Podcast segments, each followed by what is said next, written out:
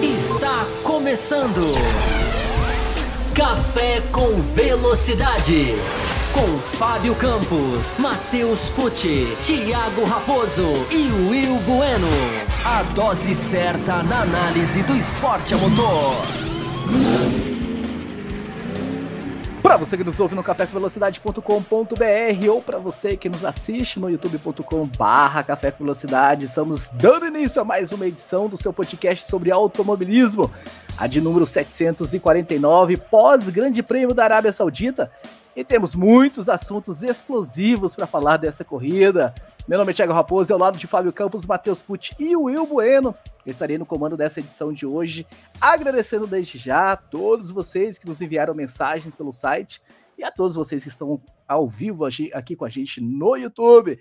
Se você está chegando agora no nosso canal, saiba que somos um programa com 14 anos de existência.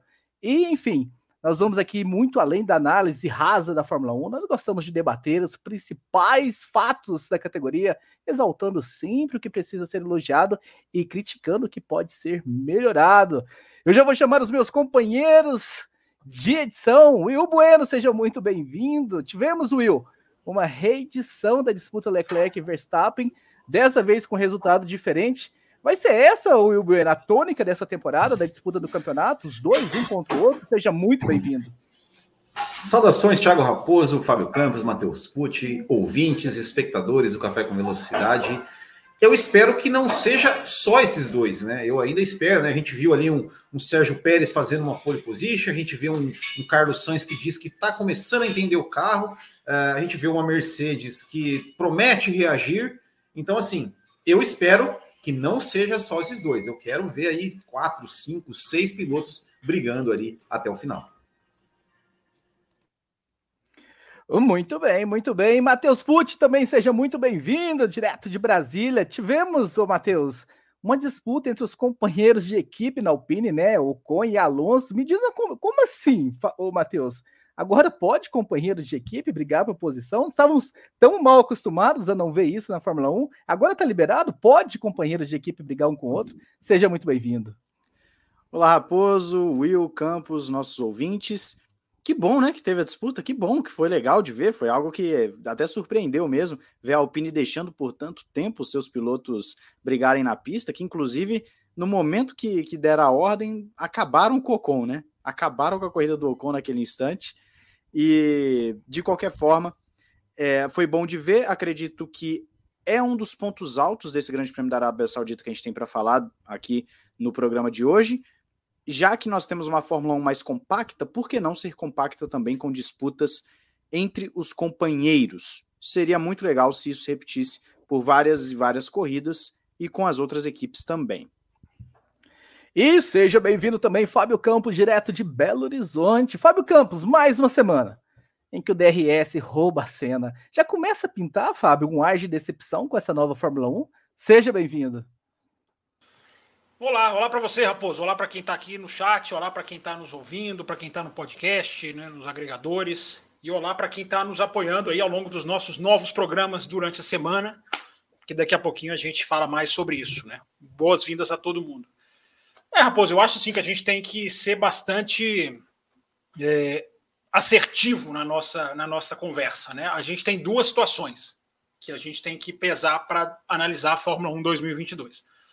Primeiro, que é um bom começo de ano, é um começo de ano que tem a positividade de ter duas equipes muito equilibradas, por caminhos diferentes, por linhas opostas a um equilíbrio. Há dois pilotos que estão, como eu escrevi hoje à tarde, guiando fino, é, mas há um estilo de corrida que é muito perigoso. É muito perigoso se não for discutido, se não for debatido e se não houver de, a, a, uma análise em cima do que pode ser feito. A não aceitação. Eu confesso, Raposo, já para devolver para você, aberturas rápidas, como, os meus, como a dos meus colegas, eu confesso que fui dormir no domingo muito preocupado, porque me parecia a falência total da imprensa como praticante do jornalismo aceitação. Na segunda-feira, já fiquei mais animado, já vi um pouco de discussão. Mas no Café Raposo não é lugar de pouca discussão, é lugar de muita análise. Então é isso que faremos nessa edição, tenho certeza. Com certeza, Fábio Campos. Só lembrando aos nossos queridos amigos que estão ao vivo com a gente aqui no YouTube, que vocês sempre têm a ferramenta do Super Chat. Já chegou o primeiro, inclusive, que a gente vai pôr no ar daqui a pouco. Mas enfim, a gente vai sempre né, organizar o superchat com a pauta do programa. Se você falar de uma coisa que a gente vai falar lá para metade do final, a gente vai deixar guardado. Tem como a gente favoritar aqui por uma estrelinha para não perder e no final a gente coloca na tela. Mas enfim, você tem sempre essa possibilidade de participar com a gente ao vivo, mandando também o seu superchat. Temos um programa de apoio onde você entra e apoia o programa, seja pelo apoia.se barra Café com Velocidade, eu tenho certeza que o meu diretor de imagens vai colocar o endereço aqui embaixo, ou você pode se tornar membro do programa também, ah, clicando aí no YouTube, né? Na quinta-feira o Fábio Campos conseguiu quatro novos membros, parabéns ao Fábio eu Campos. Eu não, nossa. Por isso. Nossa. Parabéns. Um desses quatro membros não mandou o celular para ser adicionado no grupo. Se ele estiver, porventura, aqui nos acompanhando, assistindo hoje ou depois no gravado, lembre-se de entrar no site cafévelocidade.com.br e enviar o seu número de celular para que você seja adicionado ao nosso grupo de WhatsApp, onde a gente debate em altíssimo nível também o esporte a motor, além de um, de um senso de humor legal lá entre a galera. Enfim, é uma galera pequena e que se interagem muito bem. Mas vamos começar, vamos começar o programa, vamos começar debatendo o que interessa sobre isso que você falou, Fábio Campos. Eu já vou trazer a primeira mensagem para a gente começar a refletir sobre isso. Prime a primeira mensagem que nós recebemos no cafévelocidade.com.br. Durante a semana, vocês podem escrever para a gente para que a sua mensagem seja lida aqui. E o Felipe Augusto disse o seguinte: a briga pela primeira posição entre o Max e o Charles foi muito boa de novo mas em um determinado momento ambos frearam para poder ter acesso ao DRS. Chegou a ser um pouco frustrante ver que um carro que tinha tanta promessa, tanto desenvolvimento e estudo, ainda fica dependente do uso da asa móvel. Ou será que a nova geração é que está acostumada e dependente do uso dessa nova funcionalidade? Ah, pois vamos lá, né? Eu acho assim, eu acho até assim, a gente teve aqui um, um a gente já teve aqui algumas discussões a esse respeito. É, eu acho que a gente tem que ser muito assertivo mesmo na análise hoje para não deixar com que, a, com que a, o ouvinte não entenda a questão, não entenda o espírito da coisa. É, eu acho que a gente tem que analisar sobre o parâmetro de que os carros estão muito mais pesados, né, de que o, o tal do vácuo, né, o slipstream, como é chamado, diminuiu por causa das novas regras. Eu acho que essas coisas podem ser ponderadas, podem ser sim analisadas e discutidas. Quem quer defender o sistema, é, quem acha que é positivo, pode trazer os seus argumentos. O que eu acho que é mais inadmissível é não discutir. É o que mais me assusta, porque quando acabou a corrida, principalmente na Sky Sports, porque a Sky Sports ela tem um certo delay assim para ela começar a fazer discussões. Ela em cima do ato está sempre tudo muito maravilhoso, tudo muito lindo, tudo ótimo. Eu tenho certeza que para eles, para quem acompanhou a TV inglesa, eu tenho certeza que no treino da Austrália a abordagem já vai ser diferente. Mas me preocupa, principalmente depois da corrida entrar nas páginas da internet, principalmente nas redes sociais, que são perigosas, eu sei que são muito perigosas nessa questão de não analisar ou de se levar pelo impulso. É, mas eu acho que tem que haver uma discussão. Os pilotos, já que o ouvinte citou aí a mensagem, já que ele citou os pilotos, é, os pilotos dizem que é preciso. Então, se é preciso, vamos discutir como utilizar melhor, como implementar melhor essa ferramenta. Porque nós somos o muro, Raposo, Matheus e Will. Desde o ano passado eu estou falando, esse sistema de asa móvel vai chegar num muro, ele vai bater num muro. Ou ele vai bater e desaparecer, era o que eu achava, cada vez menos é o caso, ou ele vai ter que contornar de alguma maneira, sair diferente disso. Há o perigo dele destruir esse muro, né, como um míssil, que é uma analogia bem, bem, digamos, bem tudo a ver com o que a gente está vendo ultimamente, até na Fórmula 1, não só no mundo como na Fórmula 1, uh, periga ele destruir esse muro e passar só fazendo aquele gesto de limpar o ombro. Não pode. Nós somos esse muro. Nós precisamos discutir esse sistema. Nós precisamos estranhar o que está acontecendo, porque senão é, é, é, isso vira o automobilismo. E a gente, por que, que eu digo que a gente tem que ter cuidado? Porque a gente tem coisas boas acontecendo. Não é aqui o caso de falar é um lixo tudo, as novas regras não existem. Não, as novas regras existem, o novo carro tem, tem coisas boas, várias até, que podem ser colocadas.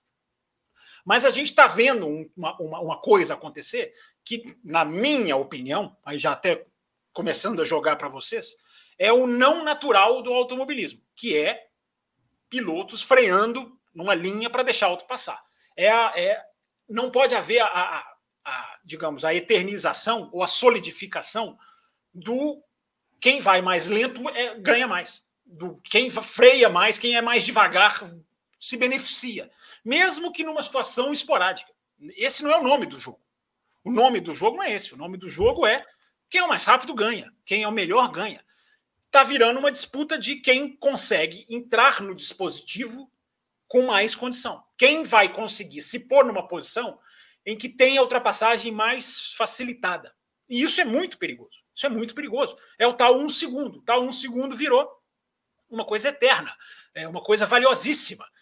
É, no Bahrein, vi um jornalista escrever hoje, já, já, já posso até pegar o nome dele aqui, que li tanta coisa que estou até misturando.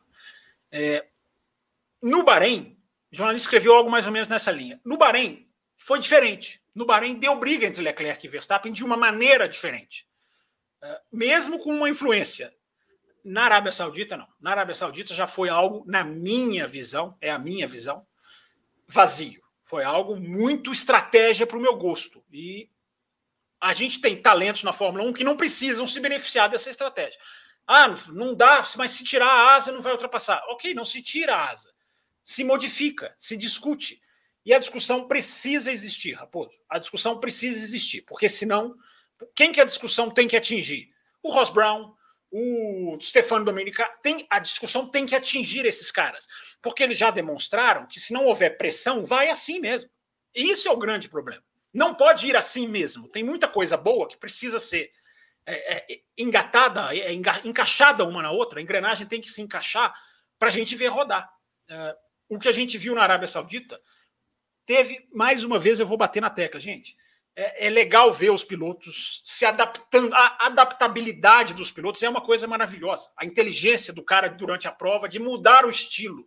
Isso tudo é ótimo mas uma coisa não pode apagar a outra. Nós temos que ter duas discussões: o que a gente tem de bom e o que a gente tem de muito perigoso, Raposo, sem cair no tudo está um lixo, nada serviu, uh, já tudo foi por água abaixo. Não, a gente tem que discutir o que aconteceu, porque aquilo para mim não é o automobilismo que eu, Raposo, uh, gosto de ver. O automobilismo de quem tem o melhor acionamento do dispositivo, ao contrário de quem é o mais habilidoso, o mais arrojado, e o que vai mais para cima. Coisa que Leclerc e Verstappen sabem fazer muito bem, diga-se de passagem.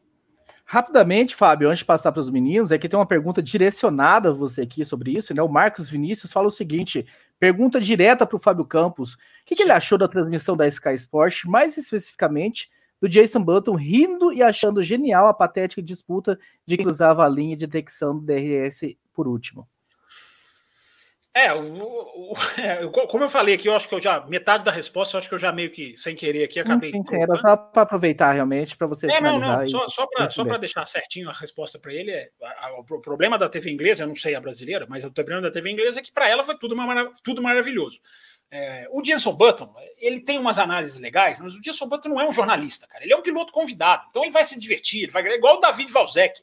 Quem assiste a Fórmula 2 em inglês na FUTV, é, o David Valzek é um vulcão na cabine de transmissão. O cara não é um, apesar dele trabalhar lá para a Sky da Itália, é, não são, eu não considero o Jenson Button um jornalista. Não é que não considero, ele não é um jornalista. Então o cara tem ali os seus arrobos, o cara é, sugeriu que a Alpine também intervisse, ou interviesse na briga, melhor dizendo. Mas na hora que ele foi falar com o, o Otmar Sinalfa, que foi entrevistado durante a prova, ele foi o que melhor se comportou na cabine, porque ele falou assim: obrigado por deixar os caras correrem. Ele falou uma coisa antes e depois, durante a entrevista ao vivo, ali durante a corrida, ele agradeceu. Então, é, é, é, é difícil você cravar assim, a, a, numa pessoa só. Mas ele não é jornalista, ele é piloto. Então, enfim, o, o que eu mais estou focando hoje é, são nos veículos de imprensa que muitos, eu vi jornalista dizendo, é assim, tem que deixar, vamos assim, não mexe, o que eu lamento, respeito, mas lamento. É, mas eu vi jornalista dizer, assim não dá, assim não é o jeito. E eu vi o Carlos Sainz, que cabeça tem esse Carlos Sainz? Como, como a cabeça desse menino me surpreende só positivamente. O Carlos Sainz falando, até recortei, vou colocar isso no Twitter aí agora esses dias para frente. O Carlos Sainz falando, é, está na hora de diminuir o efeito desse negócio. Falando ontem, após a prova.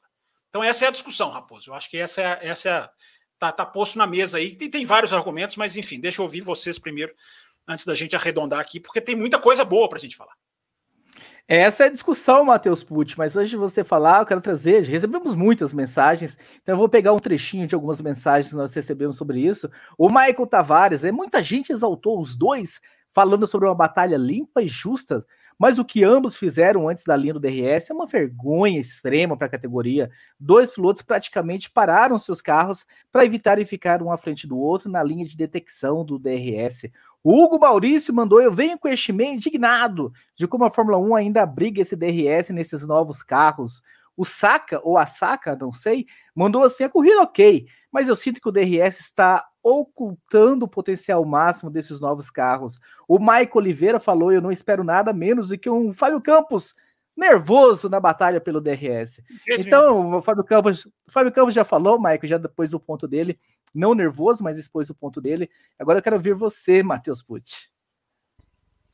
Pois é, Raposo, a gente já falou tanto, né? Parece que é um assunto que, que nunca vence justamente porque a própria Fórmula 1 não deixa vencer, né? Alguns acham que é chatice, eu também compartilhei no Twitter a minha opinião sobre o que aconteceu no DRS. Eu fiz uma comparação ali simples, mas que eu acredito que dá para as pessoas entenderem, que é como se fosse dois atacantes vendo quem não faz o gol, né? Vendo quem não não é. não marca, quem não consegue marcar. Então, é, a gente a gente fala muito disso, mas as pessoas geralmente quando se colocam a favor da utilização do DRS na forma com que está hoje é pelo quantidade de ultrapassagens. As pessoas falam: não, se você tirar o DRS, acabam as ultrapassagens, nós não teremos graça nas corridas, etc. Só que a questão não é simplesmente a quantidade de ultrapassagens. Porque quantidade por quantidade, a gente já eliminaria todo o argumento que as pessoas mais saudosistas, que falam que época de 80, 90, 70 é necessariamente melhor do que qualquer outra época. Enfim, a gente já eliminaria porque eram épocas que não tinham tantas ultrapassagens assim como muitos acham. A questão é a qualidade do, que, do espetáculo que está sendo colocado para o público. E eu acredito que a qualidade da corrida para o próprio piloto também. Se você chegar para os 20 pilotos do grid e falar: olha, o que vocês preferem? Correr com carros iguais sem DRS ou do jeito que está hoje com DRS? Eu acredito que todos vão falar: a gente quer sem DRS, a gente quer disputar, a gente quer ver quem tem é mais habilidade, quer fazer uma perseguição roda com roda, duas, três, quatro, cinco curvas, roda com roda, enfim. Eu acredito que os pilotos vão escolher a opção sem DRS. Mas a questão é: nós temos uma Fórmula 1 que talvez desde o final das, dos anos 90, algo assim, perdão, tem uma, uma aerodinâmica que não permite os carros chegarem tão próximos e seguirem tão próximos, isso está sendo mudado a princípio em 2022, e então o DRS ele vem como um paliativo. O DRS não é a cura, o DRS foi um remédio que inventaram em 2011 para poder dar uma diminuída nos efeitos que essa turbulência causa no carro de trás nós precisamos, justamente como o Campos estava falando, rever o conceito disso. O Sainz, que é um piloto, é interessante ver a fala dele, porque você tem que rever se as áreas de DRS não estão muito longas. Você pode rever, não sei, talvez o, o tempo de ativação. Tem coisas, tem ideias que podem surgir. Tem gente que já fala nas redes sociais, seria legal, até mesmo aqui no chat eu já vi comentário falando, seria legal se tivesse um limite de DRS por corrida. É uma ideia, não estou falando que vai ser a melhor, mas é uma ideia para a gente começar a ter disputa. Quando o Campos fala que a disputa no Bahrein ela foi diferente da Arábia, eu acredito, o, o Campos me corrija se eu estiver errado, mas eu acredito que é porque naquela ocasião do Bahrein, o DRS ele não dava a ultrapassagem, ele permitia que os pilotos se aproximassem e brigassem pela posição. É, é pelo menos a, a, forma com que eu enxerguei o DRS no Bahrein, com exceção do Verstappen, que ele chegava no DRS passava feito um louco, mas os demais pilotos que brigavam uh, por posição, o DRS tinha um efeito diferente. Eu acredito que a Fórmula 1 ela pode começar a olhar por essas, por essas outras óticas. O DRS é necessário da forma com que ele está hoje?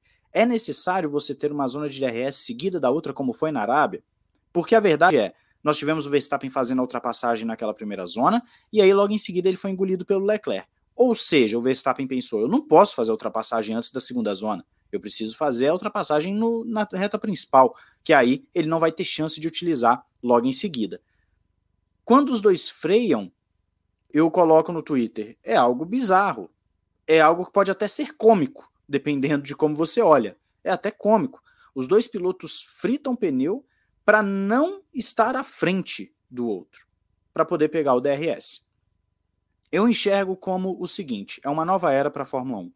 É uma nova era de carros em que estamos aprendendo e que, obviamente, as equipes estão aprendendo como funciona, os pilotos estão aprendendo. O feedback inicial é de que consegue se chegar mais próximo do carro da frente, principalmente em curvas de alta velocidade, o que é muito bom, mas é necessário talvez dar um passo a mais. O que, que, é, o que, que a Fórmula 1 pode fazer por isso? É limitar o uso de DRS, porque assim, se você limita, você libera para o carro da frente também utilizar numa defesa, talvez? É possível, é possível fazer isso. Mas eu vejo o assunto do DRS, ele não vence, porque a Fórmula 1 não, não deixa vencer. O DRS talvez ele não precise ser extinto, mas se ele for modificado, se a zona de DRS às vezes for diminuída, talvez isso já dê uma outra perspectiva, porque nós estamos acostumando uma geração inteira de pessoas que estão chegando desde 2011 que Fórmula 1, que é automobilismo, é você não defender posição, é se você fizer um mergulho, você é punido, se você tenta uma ultrapassagem fora da zona de DRS, você é investigado. Esse tipo de coisa está se tornando cultural. E nós vemos essa cultura nas pessoas que comentam, tanto nas redes sociais, como até mesmo naqueles que estão há anos e anos acompanhando numa TV da vida, os comentaristas falando, seja de Sky, seja aqui no Brasil, as pessoas passaram a aceitar como se isso fosse o automobilismo em sua essência, mas isso perde a técnica. Esse é o X da questão. Esse é o X da questão. É, é, você perde a técnica, a perícia do piloto, a perseguição, a batalha, a disputa. Você perde o elemento do piloto que está atrás tentar algo diferente, uma linha de corrida diferente, do piloto que está à frente se defender de uma forma diferente. Você tira isso. Outra comparação que eu também faço, de vez em quando, com, com o DRS, é como se o atacante chegou dentro da área, então o goleiro não pode mais defender é indefensável, porque o DRS o piloto tem que ficar parado, ele não pode mover, porque a linha... Eu já fiz uma, eu já fiz uma que é o gol de uma bandeirinha de escanteio até a outra. Eu, é, eu também, porque você, você tira a possibilidade, você praticamente deixa indefensável é, a, a, disputa. E isso, ao meu entender, não. Como, como eu posso dizer que os 20, ou pelo menos em tese, os 20 melhores pilotos do mundo se comportam na pista apenas ultrapassando por DRS? Onde eu vou ver a perícia técnica desses caras? Como que eu vou enxergar o duelo no um contra um desses caras? Como eu vou saber quem é um exímio ultrapassador e quem é um exímio defen defensor de posição? Uma batalha que nós tivemos entre Alonso e Hamilton ano passado, muito porque a zona de DRS na Hungria é mais curtinha, vamos assim colocar, foi uma batalha muito bonita, mas quantas vezes nós vimos isso de 2011 para cá? Então não é uma questão de voltar para os anos 2000, como alguns pontuam, que eu tenho visto muito comentário, seja em Twitter, seja lá no, no, no, no Ressaca. Não é uma questão de voltar aos anos 2000, de voltar a um reabastecimento e só ter ultrapassagem e reabastecimento. É uma questão de justamente pegar tudo que esses anos de Fórmula 1 ensinaram em termos de ultrapassagem de disputa e falar, ok, vamos não cometer mais os mesmos erros. E o DRS, então, vai sempre ser pauta enquanto ele estiver ali fazendo um efeito muito maior do que deveria. Muito bem, o Fábio Campos. Fábio Campos, vou te passar, mas enfim. Só... Pode chamar o Will primeiro. O Will tá caladinho, pode chamar o Will primeiro. Não, eu, eu vou chamar, mas assim, a gente tá com uma boa quantidade de pessoas. Eu tô vendo aqui alguns comentários, né? uh, passando, algumas pessoas defendendo, algumas pessoas criticando. Eu queria saber das pessoas que estão acompanhando a gente, só para a gente ter uma ideia, uh, quem é a favor e quem é contra o DRS como ele está hoje aí. A gente respeita todas as opiniões. Então escreve aí um simples eu sou contra ou eu sou a favor, para que a gente tenha uma noção aqui, lendo as mensagens de vocês, vai, vai ajudar a gente, enfim, a situar um pouco. Dá para fazer enquete no YouTube. Você que é um aço do YouTube, dá para fazer enquete, não dá, não? No, dá, mas no StreamYard eu acho que não tem como. Tem como ah, fazer tá. depois e tal, mas não aqui ao vivo. Enfim, a favor ou contra? A gente só quer saber isso aí de vocês. Escrevem aí que a gente, enfim, estaremos de olho aqui. Will Bueno, antes de entregar para você, Will Bueno, tem mais algumas mensagens aqui que a gente recebeu sobre o assunto, só para a gente registrar também. O Thales falou o seguinte: após o GP do Bahrein, foi dito que a nova Fórmula 1 ainda tinha muito de 2021 para o bem e para o mal. Agora, após o, questionável Arábia Saudita, só para dizer que a Fórmula 1 foi mais longe no tempo para trazer de volta as disputas de frenagem pelo DRS, isso sem falar no caos fora da pista. O Abel Pereira falou: a briga entre o Leclerc e o Verstappen está ficando linda, mas ainda tem muito DRS. A bancada acha que vai haver algum circuito em que o uso não vai ser constante? O Thierry Folgado falou: será que a solução será limitar o HP do motor de cada fabricante para deixar mais equiparada? Pois acho que só assim o DRS poderá ser excluído. E para fechar, o no name, né? Aquele que não quer se identificar, é ele manda com no name. No a nova moda, a nova moda agora é frear antes da segunda zona do DRS. E parabéns pelo programa depois do Qualify, muito bom, café da tarde. Will Bueno, hoje no nosso grupo, nós estávamos lá montando a pauta e você mandou a seguinte mensagem. Eu estou até abrindo meu WhatsApp aqui para ver. Eu espero que ele não cumpra. Você vai ler. Eu espero que ele não cumpra o que ele falou. Vamos ver. Eu tô ele escreveu assim, ó. De DRS, eu só vou falar duas frases hoje, no máximo. Quais são Tomara essas frases? Que ele não... Tomara que ele está em contradição. É, é, esse era meus planos, né? Esse era meus planos, mas já, esses planos já foram totalmente derrubados, né? Porque. Não, mas você pode falar pouco, você não precisa entrar no assunto se você não quiser. Não, é... Eu torço para que não, mas você pode. Não, é, é, é, o que eu falei, eu, eu falei ontem, né? No, no, no Bootkin, no Twitter, em todo lugar. É, o que nós vimos ontem de Leclerc e Verstappen tendo que frear, né? Tendo, é, freando propositalmente para ver quem ficava atrás, é, para mim é um anti-esporte.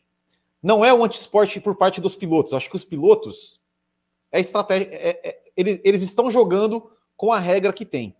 O anti-esporte é justamente permitir que tenha essa regra. Era permitir que seja assim, que as coisas funcionem assim, e simplesmente não ser discutido. É, a gente tem pessoas que defendem o DRS, é, que ah, o DRS, o DRS está salvando a Fórmula 1. E, comentaram ontem no Botequim, falei assim, se, se, o DRS está salvando a Fórmula 1, então a Fórmula 1 2022 já deu errado. Já deu errado. É verdade. Já deu errado, ponto. Porque não era. Por que, que foi criado o DRS? Para facilitar as ultrapassagens. Facilitar. E não para definir ultrapassagens. São coisas absolutamente diferentes. Facilitar a ultrapassagem é você é, uma sugestão que eu, que eu que, pensando e discutindo, que talvez possa ser.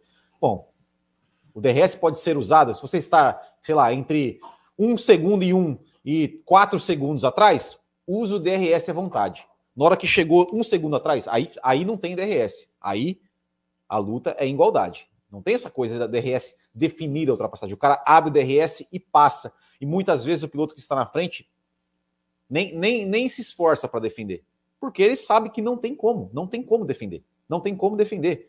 É, e, e, isso, né, já ó, anos, anos e anos. E nossa, mas olha, essa corrida é, é, é, tem, teve, ah, essa temporada teve não sei quantas ultrapassagens, teve não sei trocas de posições, né, na verdade. É, é, eu, quero, eu quero saber assim, quem está no chat, eu me lembro de uma corrida, as uma das mais belas ultrapassagens da história da Fórmula 1 é, foi aquela ultrapassagem famosa do Mika Hakkinen sobre o Michael Schumacher em Spa-Francorchamps. Mas eu queria chamar atenção para aquela corrida, uma coisa que foi falado antes, antes daquela ultrapassagem, é, que faz muito tempo que eu não escuto ninguém falar, que é narrador e comentarista pensando: onde será que ele vai atacar? Onde você acha que o Hackney vai tentar atacar o Schumacher. Hoje você não vê mais isso. Porque você sabe exatamente onde o piloto vai atacar. Por quê? Porque ele tem dois pontos lá que ele vai falar: por, por que, que eu vou atacar? Vou tentar surpreender o cara, botar aqui onde, onde, onde ele não espera. Se quando eu colocar onde ele sabe que eu vou colocar, eu vou ter vantagem sobre ele. Eu vou ter mais velocidade sobre ele, independente do meu carro ser melhor ou pior. É, é, então, então é isso. Assim, a gente precisa. Uh, se não dá para tirar o DRS, ok. Mas então mude, calibre, mude seu sistema de uso. Como eu falei, ele foi feito para facilitar as ultrapassagens e não para definir. E é o que está acontecendo, está definindo ultrapassagem, está definindo. É, é, é, é meu Deus, é, é, é ridículo. Você vê dois pilotos brigando para ver quem chega atrás. Isso não é de hoje. A gente teve Alonso e Hamilton lá em 2013 no Canadá. A gente teve o Pérez, não me lembro com quem, com na Albon. Bélgica. Oi? Albon. o álbum, acho que da Bélgica, acho que é 2019, Sim. se eu não me engano. Uh, e, e, e, gente, é, é, é, é o anti-esporte, é o anti-esporte. A gente quer ver, pelo menos, pelo menos o que eu quero ver, é exatamente isso. É, é, aquela coisa.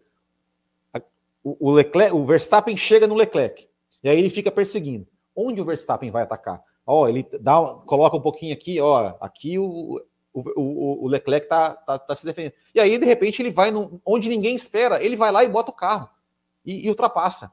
Ou o Leclerc se defende, ou fica aquela briga, o, né, fecha a porta e se defende. Não dá, não dá para ser aquela coisa. A gente não pode achar normal. Você lembra, Will, daquela, você lembra daquela ultrapassagem do Ricardo no Bottas na China em 2018? Sim, 2018. Que, ninguém esperava que aquela Exato. fosse surgir naquele momento, né?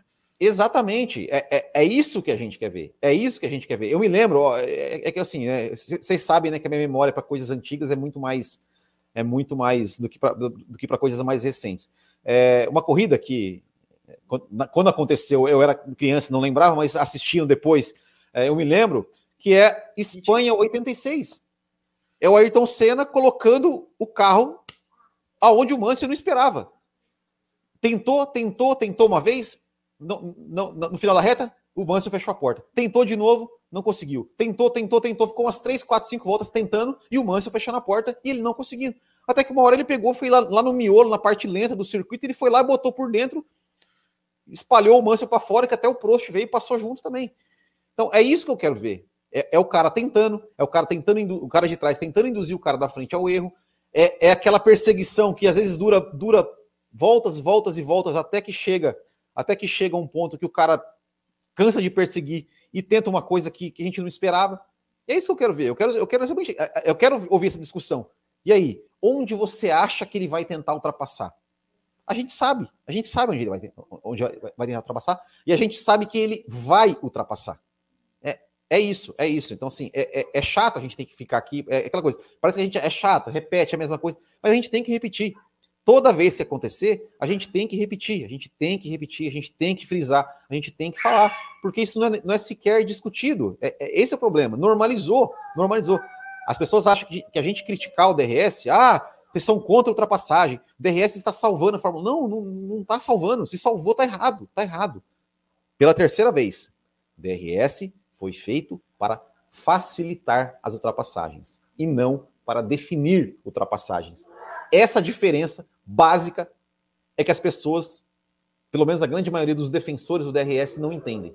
Não entendem. E há uma enorme diferença entre facilitar uma ultrapassagem, é, permitir que haja uma disputa, e do, do que definir uma ultrapassagem. Então, é, é isso. É, eu acho que quando, quando, quando essa, essa diferença, quando a Fórmula 1 entender, né, entender e trabalhar para que se, te, tenha essa diferença entre facilitar, permitir que mais ultrapassagens aconteçam, mais disputas aconteçam e definição de ultrapassagem, aí a Fórmula 1 realmente vai ser a nova Fórmula 1 2022 que a gente esperou tanto para ver.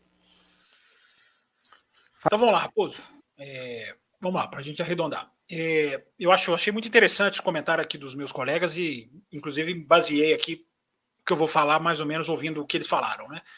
É, eu fiquei pensando justamente nessa questão é, de da emoção que é vendida né, por quem cobre e por quem está ali no impulso da análise, no momento que acontece. Porque quando acaba a corrida, você fica mesmo com a sensação de que corrida, né? De que corrida. É, não foi uma corrida chata. A gente precisa ser muito, eu vou usar repetir a palavra, assertivo na discussão. É, porque eu acho, aí entra, aí para mim começa eu querendo desvendar, querendo ir um pouco lá né, adiante no negócio, um pouco além.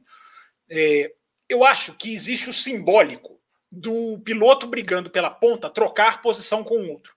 Isso, isso carrega um simbolismo muito forte. É simbólico, é, é simbolicamente pesado um líder trocar posição com o segundo lugar. Só que o simbólico não pode ser o, uh, digamos, o fator determinante nisso. É, o simbólico não pode ser mais importante do que o fato, do que o modus operandi, do que o. Enfim, tá travando tudo aqui para mim, não sei o que está acontecendo. Enfim, é... as regras que a gente esperou tanto é... estão sendo, digamos, disputadas com o mesmo fator decisivo de antes.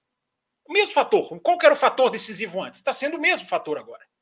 Então é hora de cobrar, sim. Eu acho que essa questão, eu, eu até nem gosto de ficar muito calculando quantas vezes a gente discutiu esse tema. Eu não gosto, porque dá, um, dá uma impressão de que existe um limite de validade para a discussão. Não existe. Não pode existir. É isso que eu estou dizendo aqui. Não pode existir.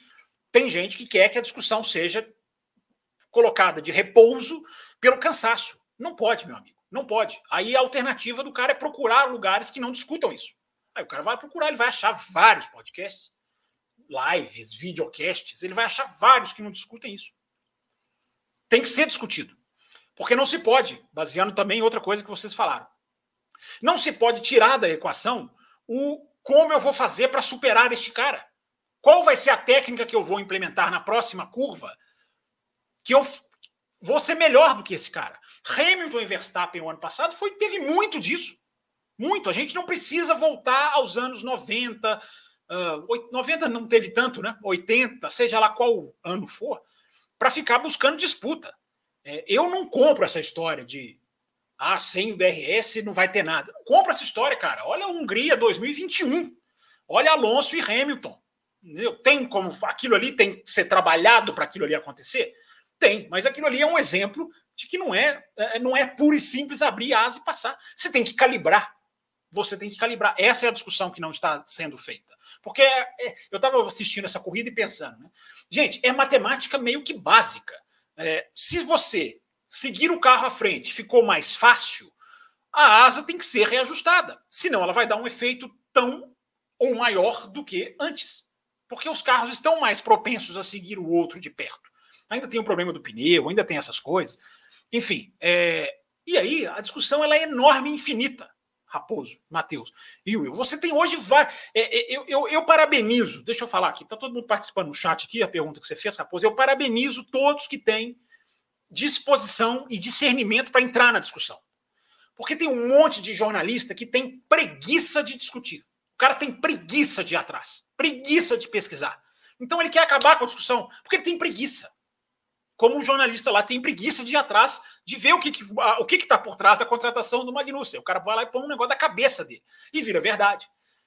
Jornalista tem preguiça da discussão do DRS. Meu amigo, Vai estudar, cara, para você discutir o negócio. Você tem mil artifícios que você pode colocar na discussão. Você pode fazer um carro ultrapassar outro melhor, utilizando só recurso de bateria, a bateria do carro que você pode limitar, você pode ter ali um grau que você vai regulando, você pode usar a asa para chegar e não para passar, você pode ter abertura de asa numa reta, numa quantidade, em outra reta, em outro nível. A asa pode abrir tantos centímetros numa reta. Existe sofisticação tecnológica para isso. Você abre a asa numa reta de um jeito e abre outra reta de outro, com outra, outro tamanho, outra distância. Você vai calibrando esse efeito. Você pode usar o DRS para chegar e não para passar. Você pode fazer a asa fechar num determinado momento antes da curva. Então, assim, a discussão, Raposo, ela é gigantesca. Ela é gigantesca. Ela tem que acontecer por quê? Porque a discussão, se a Fórmula 1 parar para discutir, vai ter uma coisa que eu falo aqui no café há 200 anos vai ter o efeito cascata. O DRS, quando ele foi criado, ele já teve o efeito cascata, ele desce para as outras categorias. Ele já tem na Fórmula 2, já tem na Fórmula 3, a DTM já colocou, a Stock Car virou uma festa.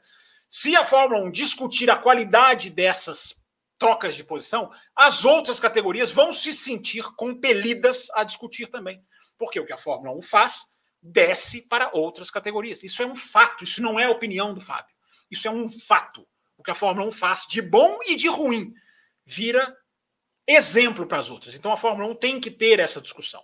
Tem que ter. Então, Raposo, para já encerrar e dar deixa para outras análises que a gente pode fazer. Hoje a gente tem na Fórmula 1 dois pilotos dando o máximo deles numa corrida. É, no meio da prova, os caras alternam volta mais rápido, o que é legal pra caramba. Há equilíbrio de dois times com duas características diferentes, como eu falei aqui na abertura. É, há o fator esperteza. Tem muita gente falando lá no Twitter, ah, os caras estão sendo espertos. Há o fator esperteza, que é legal de você ver, os caras estão tendo que ser espertos para ganhar a posição. Mas o fator ultrapassagem não pode ser reconfigurado. Ele está sendo reconfigurado. O conceito de ultrapassagem está sendo redesenhado diante dos nossos olhos. E aí a gente tem a escolha, Raposo. A gente aceita ou a gente firma posição contra isso. Nós somos o muro, Raposo. Nós somos a última linha de defesa, como diria o outro. Muito bem, muito bem, para a gente virar a página, né? Continuar falando sobre Leclerc e Verstappen, mas sobre um outro prisma agora, Matheus Pucci. Ah, essa disputa, ah, duas provas numa corrida, Ferrari e Leclerc levaram o melhor. Agora a gente viu Verstappen e Red Bull levando a melhor. O que, que dá para falar, Matheus Pucci, sobre o seu ponto de vista, sobre essa disputa dessas duas equipes e desses dois pilotos? Alguém está um pouco acima é, em termos de equipe? Tem uma equipe mais forte ali, o outro piloto está tirando no braço. Como é que você está enxergando tudo isso? É muito difícil falar se tem uma equipe que está acima, superior à outra. Eu acredito que elas estão muito equivalentes nesse início de temporada. Pelo menos foi a sensação que eu tive. É claro que, se a gente analisar um detalhe importante desse Grande Prêmio da Arábia Saudita é o seguinte: eu não sei se se repararam, né? O Fábio Campos sempre fala que a gente não repara em nada. Dessa vez eu reparei. Oh, raro, é... momento raro, momento raro. é, pelo menos uma vez na temporada tem que acontecer, né? Mas é, é, não sei se repararam o seguinte: quando o Pérez estava à frente do Leclerc, ele mantinha um gap, uma distância razoável, segura. O Leclerc não chegava ali no Pérez a ponto de, nossa, vou lhe ultrapassar. Não, não tinha essa, essa circunstância acontecendo. Quando tem todo o safety car e aí alteração na liderança, o Leclerc vai para primeiro, o Verstappen para segundo, nós vemos que o Verstappen é quem não consegue efetivamente ameaçar o Leclerc diretamente. A sensação que eu fiquei ali, se tratando de uma Red Bull à frente, e geralmente não é a Red Bull que anda à frente, é, não é a Red Bull que eu digo o carro do, do Pérez, geralmente é o carro do Verstappen que fica à frente nas Red Bulls, você vendo o Pérez mantendo a distância para o Leclerc e depois o Leclerc mantendo a distância para o Verstappen, que essas duas equipes, na verdade, elas estão muito equivalentes e que, obviamente, quem anda na frente acaba tendo um, uma certa facilidade do que aquele que está perseguindo. O que está perseguindo ainda tem o ar sujo, ainda tem a questão do tratamento dos pneus, ainda tem. Mas a, a nova regra não era para mudar isso? Por que, que ainda, era, ainda tem mas... isso? Por que, que ainda tem isso? Era, mas a princípio, pelo menos nessas duas primeiras corridas, eu vou até pegar aqui o seu comentário, Raposo, e colocar pontos diferentes, que é o quê?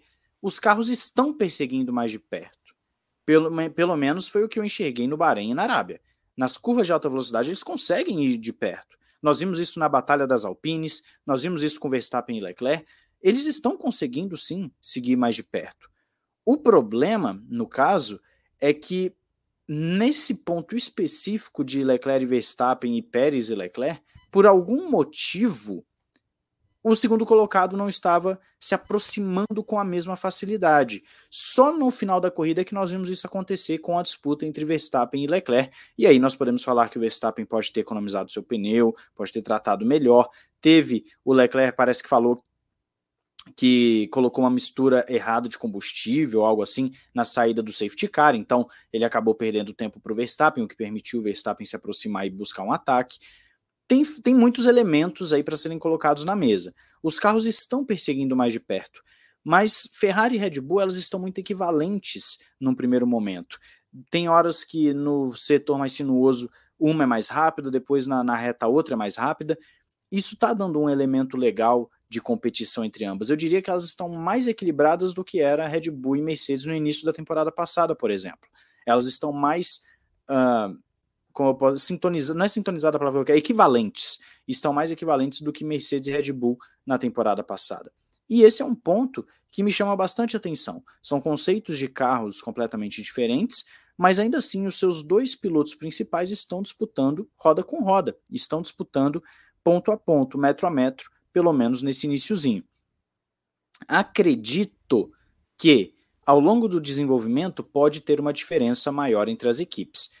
Mas agora, indo para a Austrália, por exemplo, nós vemos que a Fórmula 1 chega com uma perspectiva muito boa, de duas equipes muito próximas e de dois pilotos que estão, pilot que estão num nível muito alto de pilotagem. O Leclerc, por mais que não seja um campeão mundial e que talvez as pessoas não tenham falado tanto dele assim nas últimas duas temporadas, é um piloto que tem sim o seu potencial e é um piloto que está mostrando uma ótima pilotagem. Ele não tem cometido erros, não é um piloto que você está vendo que ele está batendo, está rodando sozinho, está cortando uma curva sozinho.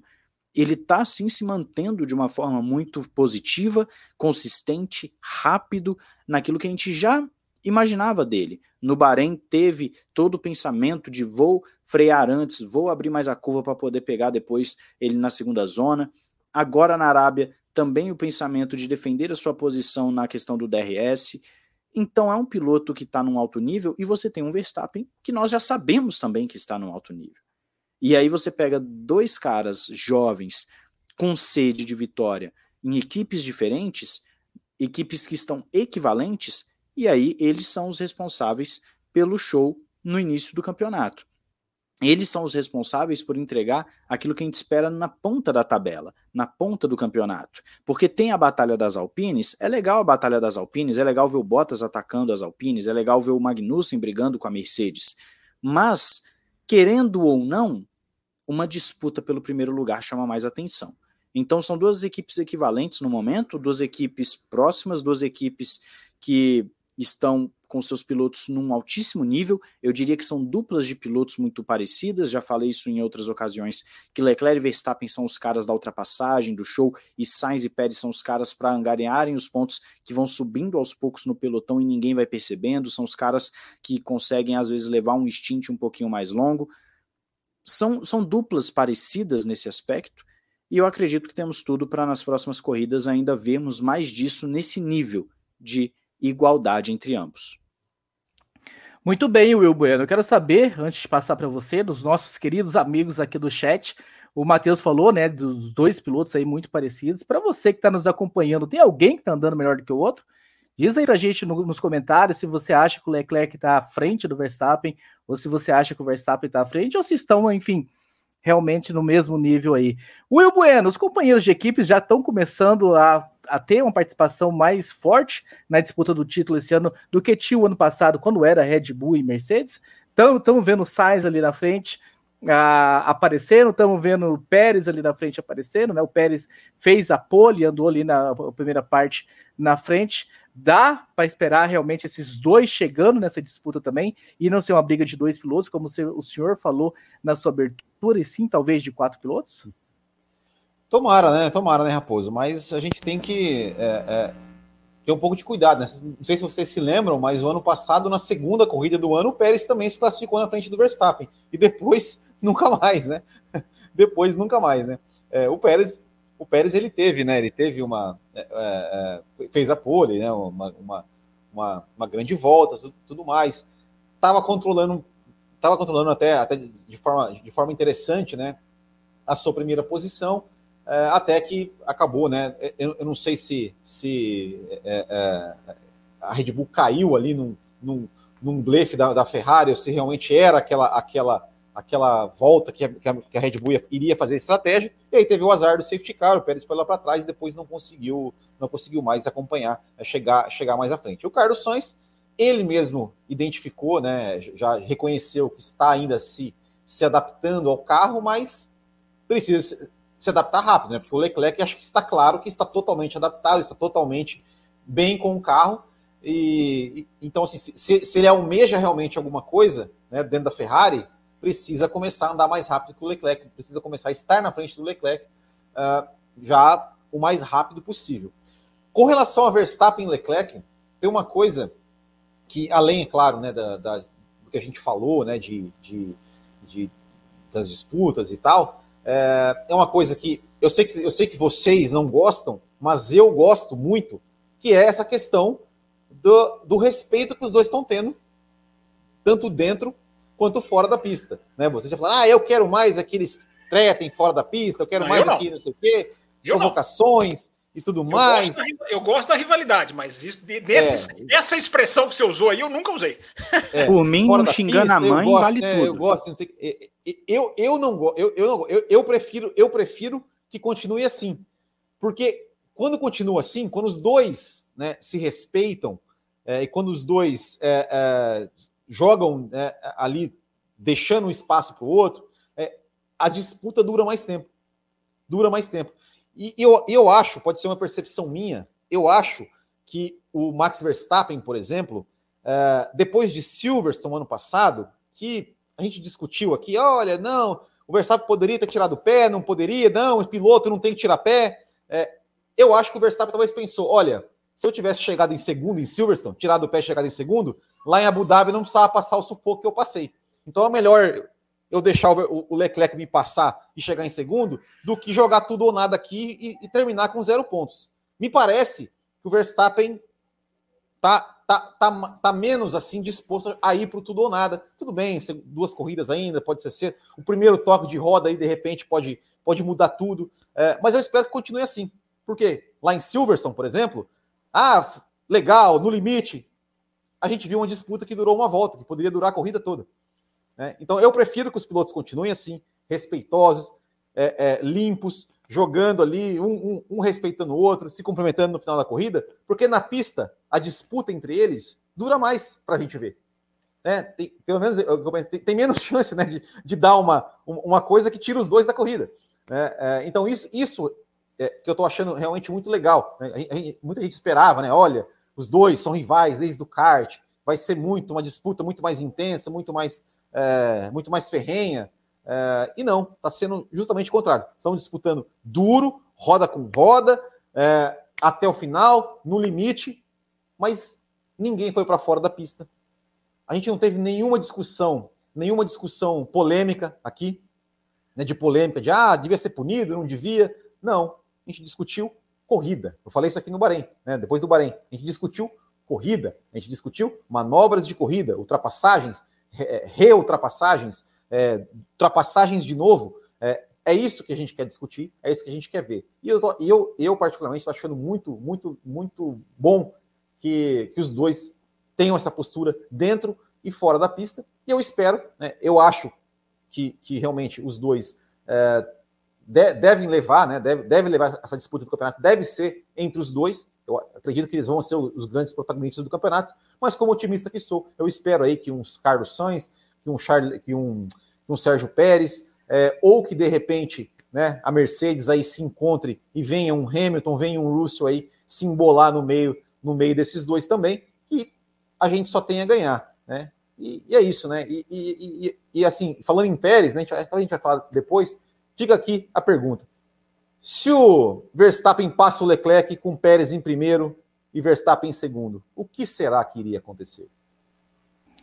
Essa pergunta foi feita no programa de sábado, o Matheus Fute, a gente filosofou, mas enfim, a gente pode filosofar um pouco mais daqui a pouco em cima dessa pergunta.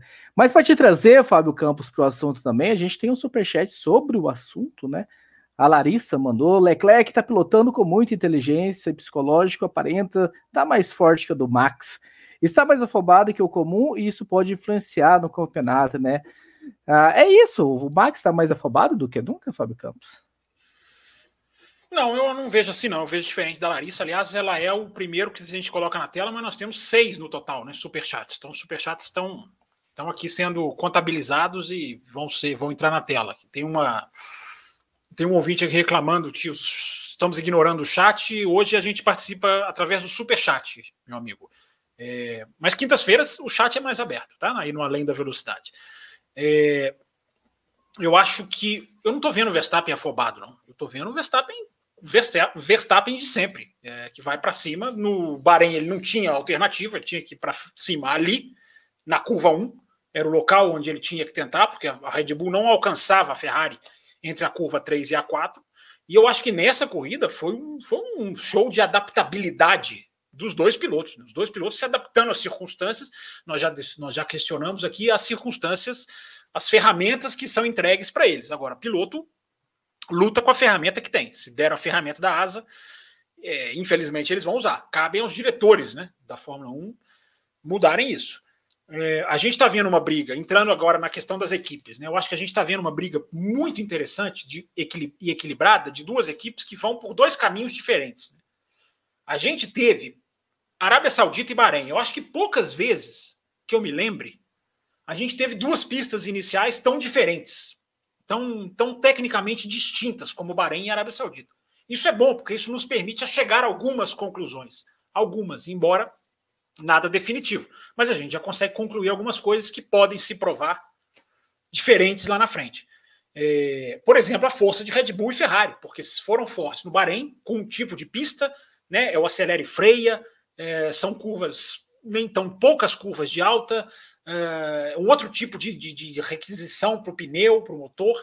E foram bem na Arábia Saudita, que é curva de alta, que é pé embaixo quase que o tempo inteiro, que é altíssima velocidade. As duas foram muito bem. É, e uma privilegiando o downforce e a outra velocidade final. A Ferrari com mais asa, a Ferrari fazendo uso da sua, da sua característica de ter mais o arranque, mais a, a, a, a velocidade inicial, digamos assim, e a Red Bull com mais velocidade final, com maior velocidade final menos asa. E é, é legal, porque são dois caminhos diferentes que estão resultando num encontro bem nivelado, é, como vocês citaram. É, isso tudo dá um desenho para o resto do ano muito promissor. Nesse sentido da briga, do equilíbrio, é muito promissor o desenho para o resto do ano. Tudo isso pode acabar daqui a duas provas. Né? Até como não lembro quem de vocês aí falou, o desenvolvimento vai ser. O que, que, que o desenvolvimento vai fazer esse ano? Como ele vai desequilibrar? O desenvolvimento esse ano é bem diferente porque eles são saltos maiores, espera-se que sejam saltos maiores, e é um, um desenvolvimento que também tem que ser mais direcionado. Não existe mais aquilo de ficar trazendo uma asinha a cada final de semana, porque agora tem limite. Os caras têm que mirar numa coisa e direcionar nela. O Adrian Newey falou isso para a TV inglesa logo assim que acabou a prova. Ele estava ali debaixo do pódio ainda, praticamente. É, você agora tem que mirar no desenvolvimento. E, a, e aí você vai ter gente que vai acertar, você vai ter gente que vai errar. Então, mas o equilíbrio, Raposo, eu acho que está muito, muito interessante. E a adaptação dos dois, né? Como o Leclerc. É, eu, agora eu vou concordar com a Larissa. Eu discordei dela na questão do Verstappen afobado, mas eu vou concordar com ela no que ela está dizendo do Leclerc. O Leclerc está inabalável. Está inabalável, né? O cara não está. O cara não está vacilando em nenhum momento. O cara está com cabeça técnica e esperteza. Porque a briga da Fórmula 1 hoje em dia envolve esperteza, está ganhando mais esperto, o que joga com a zona do DRS. Independente da nossa opinião, é, a esperteza é um fator. E não é ruim a esperteza ser um fator decisivo. Não é ruim. Claro que não. A esperteza numa ultrapassagem é um fator legal. Mas não pode ser só isso. Não pode ser a vitória do mais esperto. Tem que ser a vitória do melhor, do mais hábil, do mais rápido, do, do mais é, arrojado que também vai ter esperteza. É só citar aí, agora eu, que vou lá atrás. É, o Senna Piquet lá da Hungria de 86. Ali tem esperteza, é, é, astúcia e habilidade técnica e arrojo. Então, as duas coisas são boas. Eu não estou falando que a esperteza é ruim. Só não pode ser só ela. E a gente está vendo, Raposo, exibições de, de esperteza muito grande. Eu ainda quero falar do Pérez e do Leclerc, mas eu, do Pérez e do Sainz, mas eu vou quebrar aqui. Não sei se tem algum e-mail que você queira colocar aí para fazer uma, uma, uma, enfim, uma ponte. Eu quero, eu quero trazer, eu quero trazer um e-mail que questiona sobre a Ferrari. É verdade, mensagem, ah. não existe e-mail, é verdade. É, é, é uma mensagem. Você está me induzindo. Está tá fechado, está proibido o e-mail, viu, gente? É, é mensagem lá no site do café. O Bruno Carlotto falou assim: o fato da Ferrari não ter feito a simulação de corrida no TL2 em decorrência das batidas do Leclerc e do Sainz fez com que a Ferrari errasse no acerto do carro? Visto que estava com mais aerodinâmica e menos velocidade de reta, ou a Red Bull era de fato o melhor carro para o final de semana?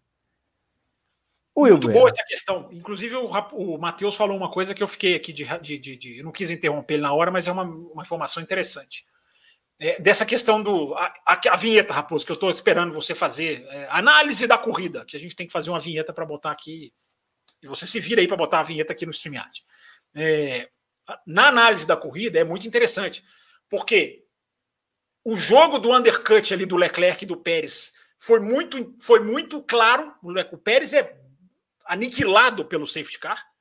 Né? Aliás, o Latifi está virando o especialista do safety car é, é, é, polêmico. Né? Ele está sendo o cara que está botando safety car em momentos sensíveis da prova. Mas, claro que eu estou falando em tom de brincadeira, porque daqui a pouco tem aqueles que acham que o cara tem que apanhar porque, porque bateu, e claro que não tem nada disso.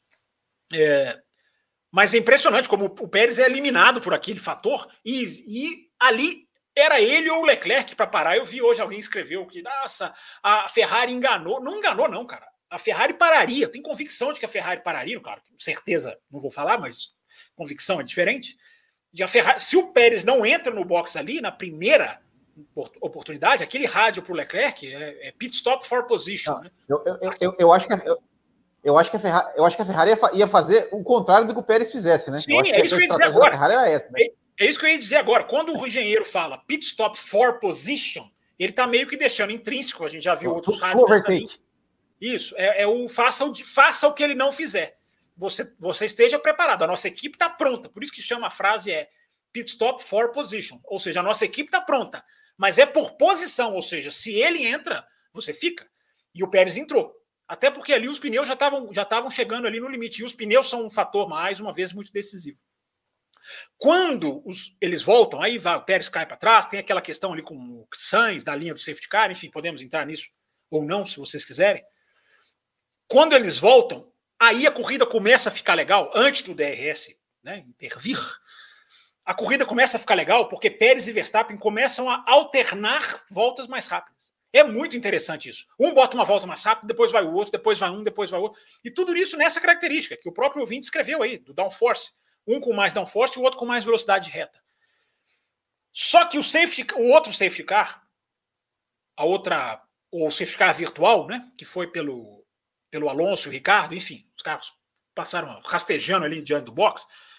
Aquilo ali jogou a temperatura dos pneus muito para baixo.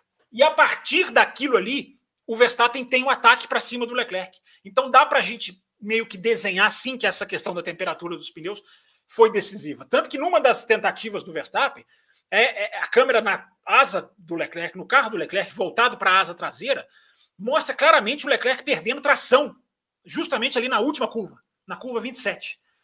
É, então dá para fazer essa análise assim, eu acho com, com bastante né, segurança. Né? O aquecimento de pneus da Red Bull parecia melhor. E aí, onde é, aí dando toda essa volta para chegar no que o ouvinte esbarrou aí. Parece que a Red Bull era o melhor carro. Eu acho, aí é um achismo puro meu, é, que a Red Bull é o melhor carro de 2022. Pelas duas pistas que a gente já viu até agora, eu acho que a Red Bull está um degrau à frente, porque o modo como o Verstappen foi para cima do Leclerc, os problemas que o Verstappen enfrentou no, no, no, no Bahrein. Né? Ah, é o freio que já tem que ser poupado. Na segunda volta, o cara já recebeu um rádio é, do engenheiro que o freio estava superaquecido. Ah, mas é... melhor carro não é aquele que chega?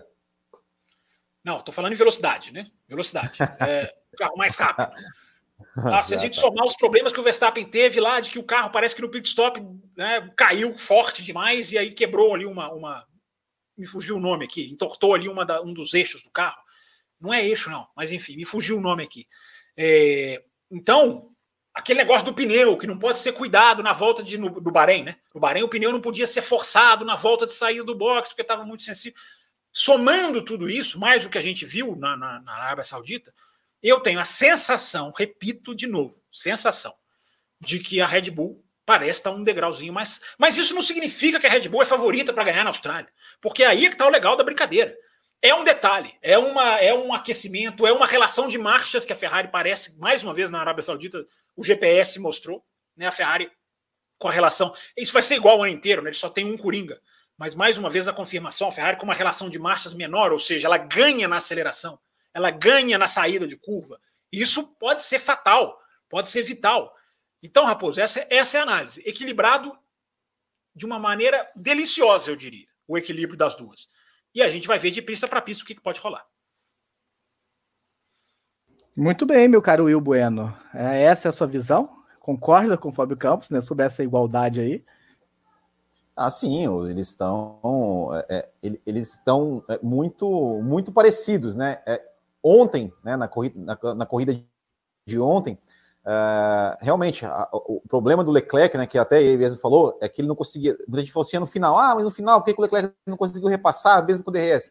É porque a Ferrari estava realmente com muito mais, muito mais asa, muito mais downforce e não, e não tinha, né, é, é, tinha menos velocidade de reta do que do que Red Bull. Fora também, né, um detalhe que, que acho, acho bom a gente frisar, nas últimas voltas, né, a curva 1 estava sob bandeira amarela, por conta da Williams do álbum lá. Então, também, por isso também que o Leclerc não conseguiu, não conseguiu atacar, não pôde atacar o Max Verstappen é, no final.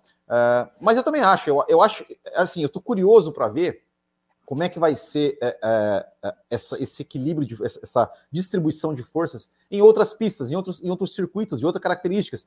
Nós vamos para a Austrália agora, que é, que é um circuito de rua, que é um circuito que já foi, foi desde 2020, né? 2019 que a gente não tem corrida lá, com, com um novo traçado. É, vai ser, vai ser interessante. Como é, como é que vai ser essa, essa distribuição de forças? Eu, eu ainda acho que Red Bull e Ferrari estarão à frente, né? Todas as outras e tudo mais. É, mas ali no meio pensa, do pelotão, pensa rápido e responde. Repente... Pensa rápido e responde, Will Bueno. Quantos pilotos do atual grid não conhecem o, o circuito da Austrália, não correram na Austrália? Ah, difícil, hein? Schumacher, Tsunoda. Schumacher, Schumacher Tsunoda. Tsunoda é, é Zul. Schumacher, Tsunoda e Zul. que mais? Acho que Ninguém só, né? mais de 19 para cá? Ah, 19 para cá? Pensando nos pilotos agora, não ano. O, não, Lando Norris, o Norris já estava, né? É... Norris correu. Latifi? Não, Latifi. É, Latifi, alguém pode continuar, deixa eu...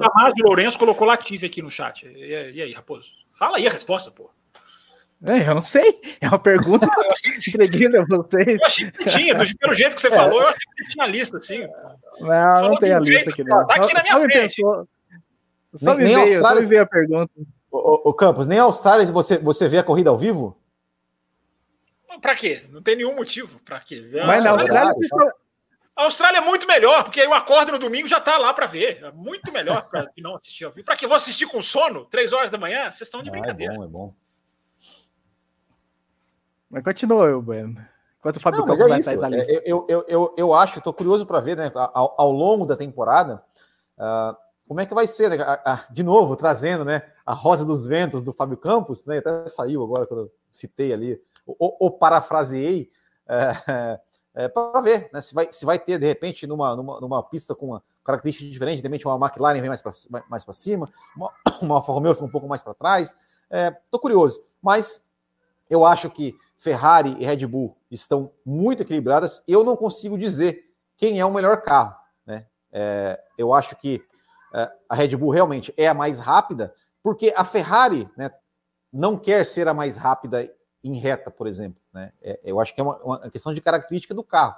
É, mas não ser mais rápida em reta, em reta não quer dizer que, que é melhor ou pior carro. Né? Então eu acho que está muito equilibrado ainda é, e espero que continue equilibrado é, até o final do ano. E ó, eu ainda não descartei a Mercedes, viu? Não descartei a Mercedes, que a Mercedes pode chegar nessa briga aí. Eu, eu ainda não descarto. Ainda não descarto, não. Acho que a Mercedes ainda pode pode, pode aparecer aí, ganhar algumas corridas, quem sabe até dependendo do, do desenrolar aí, é, entrar na briga. Mas estão muito mal, Will. Ah, mas eu não duvido da Mercedes. Não, eu não duvido, não, mas eu, eu não descartei ainda, mas se voar um, bater um vento aqui, é capaz de eu mudar de ideia. Olha, parece que o. Não, o Stroll cara tava, raça, o Stroll... Os caras estão rápidos. correu com massa? Stroll tava, Stroll tava. Eu tô com a, com a foto aqui aberta do grid. É, o Rato, Stroll tava. Então, mas de resto é isso aí. Tirar, vamos tirar o comentário dele aqui. Não, mas de resto, é, de resto é isso mesmo que ele colocou aí. Muito dizer, bem, eu, muito bem pra gente. Deixa eu falar rapidinho do Pérez, então, Edu. Você já quer? Você vai para esse, você ia para esse fala, assunto? Fala. Você ia para Não, eu ia mudar, eu ia mudar de tópico. Pode falar. Tá, deixa eu, deixa eu falar rapidinho do Pérez e do, e do Sainz. É, eu fiquei, eu acho assim, a questão da pole do Pérez, né? É, é, legal você ver o cara fazer a pole, mas eu acho assim que a gente não pode também ter uma certa. Eu acho que o nível de exigência para o Pérez tem que subir e não cair. É, o cara tem é, é, legal aquele negócio, né? Um prêmio, uma carreira, eu acho muito, muito digna, muito uma carreira belíssima. É, mas o cara tem meio que obrigação de, vez em quando ficar ali beliscando, né, gente? Eu acho que a gente tem que pensar o seguinte: o cara tá num carro de ponta, ficou num carro de ponta o ano passado, tudo bem, era o primeiro ano, eu mesmo relevei essa questão do primeiro ano. Na comparação Pérez e Bottas, eu acho que o Pérez foi superior, porque o Bottas, pura e simplesmente, que o Bottas já tinha cinco anos de Mercedes e o Pérez não. É, mas, enfim, é, não é o que a tabela exatamente aponta. Mas eu acho que o Pérez foi. Me decepcionou o Pérez na corrida. Porque, vamos lá, o cara teve a sua, o seu, a sua, seu super azar, evidentemente, não é dizer que ele tinha que ganhar. Mas eu, se o Verstappen foi para cima do Leclerc, e mesmo que a gente considere que Verstappen e Leclerc estão em outro nível, eu considero, é, ele tem que ir para cima do Sainz, cara. Eu acho que ele tinha que ter ido para cima do Sainz. Eu acho que ele ficou muito, digamos ali, acho que ele sumiu da corrida. Eu esperava um pouco mais dele. E eu acho que o padrão de exigência com ele tem que ser assim, cara. Agora tá, você tá numa equipe grande, não é que ele tem que fazer a pole, mas ele tem que beliscar o Verstappen de vez em quando. Ele tem que beliscar o Verstappen de vez em quando. Isso é isso para mim é, faz parte da exigência com o cara, entendeu? É, então fiquei um pouco decepcionado com o Pérez, apesar da pole ter sido maravilhosa, né? Aliás, as classificações estão sendo deliciosas de se assistir, porque o finalzinho, não só Q1, Q2 estão eliminando gente inesperada, como sempre, mas esse ano muito, mas os Q3 estão sendo fantásticos, né? Vocês não reparam em nada, senão vocês estariam batendo palma também. Mas, poxa, o Sainz o está batendo na trave para fazer apoio. Tive um dia de Fábio Campos. Não... O quê? Por quê? Você está falando do quadro? Eu só, só fui assistir a classificação 11 ah, horas da noite. a classificação. Aliás, Raposo e Matheus fizeram sucesso. Eu não assisti, mas estou acompanhando o sucesso aqui do programa do, do sábado aqui, enfim. Você não assiste nada, né? pessoal gostando. Não, vocês fazem um programa no meio do final de semana de Fórmula 1. Eu não estou criticando, não, tá certo. O pessoal, o pessoal tá gostando e é legal ter uma coisa que cobre o sábado ali. Eu tô achando barato. Mas eu não assisti ainda, só estou fazendo esse, esse asterisco. Mas a classificação, espero que vocês tenham falado isso. Que eu vou me descer. Diz a lenda, diz a lenda que para a Austrália é uma chance do senhor participar desse programa sábado à tarde. não, me dá o telefone da lenda aí que eu preciso falar com ela. É... Ué, mas tá, o... tá, até à tarde você já assistiu. Você vai acordar, a classificação vai estar lá para você assistir. Calma, vamos com calma. O Sainz, só para terminar o raciocínio, então, o Sainz tá batendo na trave para fazer a pole. É impressionante como ele tá batendo na trave mesmo. Né? Ele tá, ele tá forçando ali, mas o Leclerc tem aquilo que eu já falei mil, mil vezes, né? O Leclerc, para mim, tem um algo a mais que o Verstappen tem, que o Hamilton tem, e que praticamente nenhum outro tem. E o Pérez, a volta do Pérez foi sensacional. A volta do Pérez na, na classificação foi qualquer coisa. Ele foi rever a volta lá com o Anthony Davidson na Sky. E a curva 22, que é aquela curva que é rápida, puxa para a esquerda, onde o Schumacher bateu ano passado. Schumacher dois, duas vezes, né? Dois acidentes em dois anos. O Leclerc bateu ano passado. É impressionante como ele faz aquela curva. Ele até fala, cara, mostra de novo aí, porque ele ficou impressionado vendo ele mesmo fazer. Foi uma coisa bem fora do contexto, assim, do normal, e foi, mas foi uma voltaça. Então as classificações, Raposo, são outras, como eu estou falando, né? Desde o começo do programa. A gente tem muita coisa positiva. A classificação está sendo legal, porque Ferrari e Red Bull tá absolutamente ombro a ombro nas classificações. É impressionante. Muito bem, muito bem. Ah, o Léo mandou uma pergunta aqui, ele mandou um super chat que ele quer que a pergunta dele que ele mandou acima seja lida, perguntando, né, o Sainz e o, Vers, o, o Sainz e o Leclerc, eu tenho que lembrar depois da pergunta dele, eu acho que é o Verstappen e o Leclerc, enfim, a 300 quilômetros numa reta, qual é o mais bonito? Ah, o, os dois são lindos nessa, nessa, nessa questão, Léo Alvino, tá respondido para você o seu super chat que você gastou ah, com essa pergunta. Aproveitando perguntas que foram mandadas por superchat, que a gente não tem muito a comentar, mas a gente agradece o superchat. A Renata Afonso, né? Os gambás trincaram com os tricas, mais um campeonato pro porco, enfim. A gente não comenta futebol aqui, não, mas se você manda superchat, na tela, pelo menos, a gente coloca aqui para, enfim, fazer jus ao seu superchat. Ela manda um outro superchat depois, falando, né? O problema do Max foi a falta do combustível falando aí do Bahrein. A gente está passando aqui para alguns superchats. E para a gente entrar na Mercedes, Matheus Pucci, que é o assunto, o próximo assunto que nós vamos falar. O Carlos Ribeiro, né? A Mercedes errou com esse assoalho gigantesco e com esse sidepod mínimo. Não foi muito extremo. Pérez e Hamilton sem sorte para o box, safety car cruel. Vamos falar um pouco de Mercedes agora. Carlos, eu acredito que seja um pouco cedo para falar que é um erro, é, é está tudo perdido, terra arrasada, foi extremo, foi arriscou demais, porque são conceitos novos de carros que ninguém conhece e que podem muito bem tomarem caminhos distintos ao longo da temporada. A Mercedes ela pode sim resolver os seus problemas com esse conceito e chegar no final da temporada com uma performance muito melhor, muito superior. Inclusive já vai ter atualizações, parece, a partir de Imola, se não me falha a memória, pelo que está sendo falado é, grandes atualizações para Mercedes. Então eu acredito que é muito cedo para falar que é, que é alguma coisa. A Mercedes errou, o, o, o conceito da Mercedes de não funciona.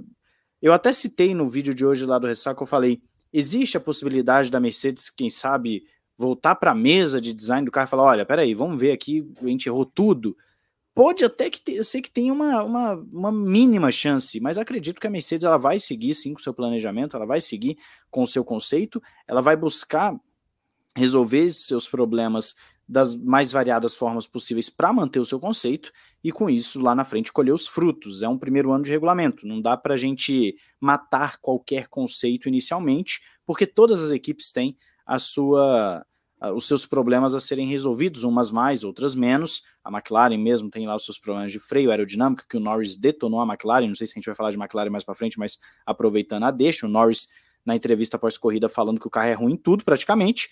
Então, é, eu, não, eu não cravaria nada sobre Mercedes agora. A situação deles é difícil, mas não impossível e pode sim ser revertida para a temporada de 2022 ou 2023, quem sabe.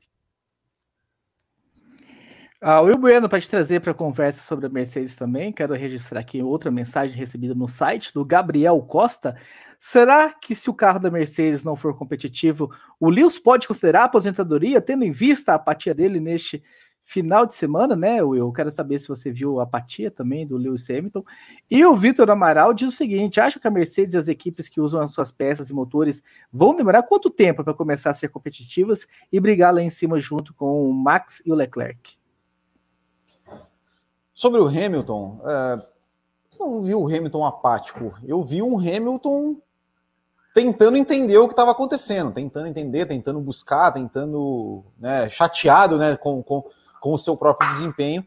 É, não acho que ele vai se não acho que ele vai se aposentar, não. Eu acho que, que o próprio Hamilton falou na semana passada, né? Olha, eu não corro mais apenas para correr, né? Eu corro para outras coisas, né? Como, enfim, as causas que ele luta. Eu acho que sair da Fórmula 1 vai fazer ele perder uma grande visibilidade nas, nas coisas que ele, que ele quer, nas mensagens que ele quer passar. Então, eu acho que ele não, não vai, não, não, se aposentaria, não, é, caso a Mercedes não entregue um carro para ele disputar o título. Acho que ele deve, deve continuar. É, e com relação à Mercedes, é, eu não sei quando vai fazer efeito, se a Mercedes vai conseguir achar. Eu, eu ainda aposto que a Mercedes vai melhorar nesse campeonato e vai ir mais, mais além no campeonato brigar por, por vitórias, por pódios. É, quem sabe, dependendo do momento, até brigar aí pelo título. Eu ainda não descarto. Fábio Campos, o que é que só você sabe sobre essa possível recuperação da Mercedes? Ah, quem dera eu tivesse esse poder, Raposo, é, que alguns que alguns jornalistas têm. É, não, eu acho, eu acho que eu, eu, eu, não tô, eu não divido muito dessa, dessa, dessa visão meio otimista do Will. Eu acho que tá, é grave, tá, me, me impressionou na, na, na, na Arábia Saudita o quanto a Mercedes estava abaixo do, do, do, do enfim, do, do, até do que se esperava, né? Acho que ela foi abaixo até do Bahrein. É, agora é curioso, né, cara? É, a Mercedes mal separou Hamilton e Verstappen, né? Já pararam para pensar nisso? É uma pena, né? Porque é, é, a chance da gente não ver Hamilton e Verstappen esse ano, né? É... Mas a Mercedes está em segunda no campeonato de construtores, hein? Ah, você sempre resultadista, né? Você vai falar agora que a Mercedes está na briga, que está no nível da Red Bull. É, não tá.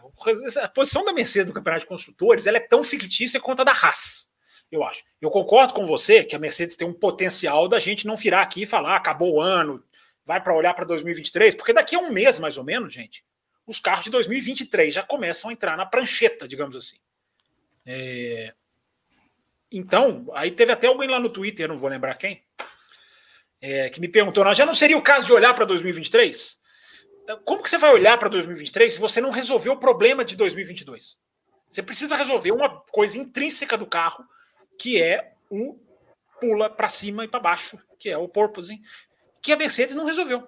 Aliás, o porpoising foi bem efetivo na Arábia Saudita, impressionante. Vários carros ali, Haas, Ferrari, vi vários ali, né? Não sei se vocês viram na sexta-feira. É, mas o da Mercedes, impressionante. Teve um, tinha um momento ali da, da sexta-feira impressionante. É... Então, cara, eu acho que a Mercedes. A gente tem que ver como que vai ser essa questão do limite de orçamento.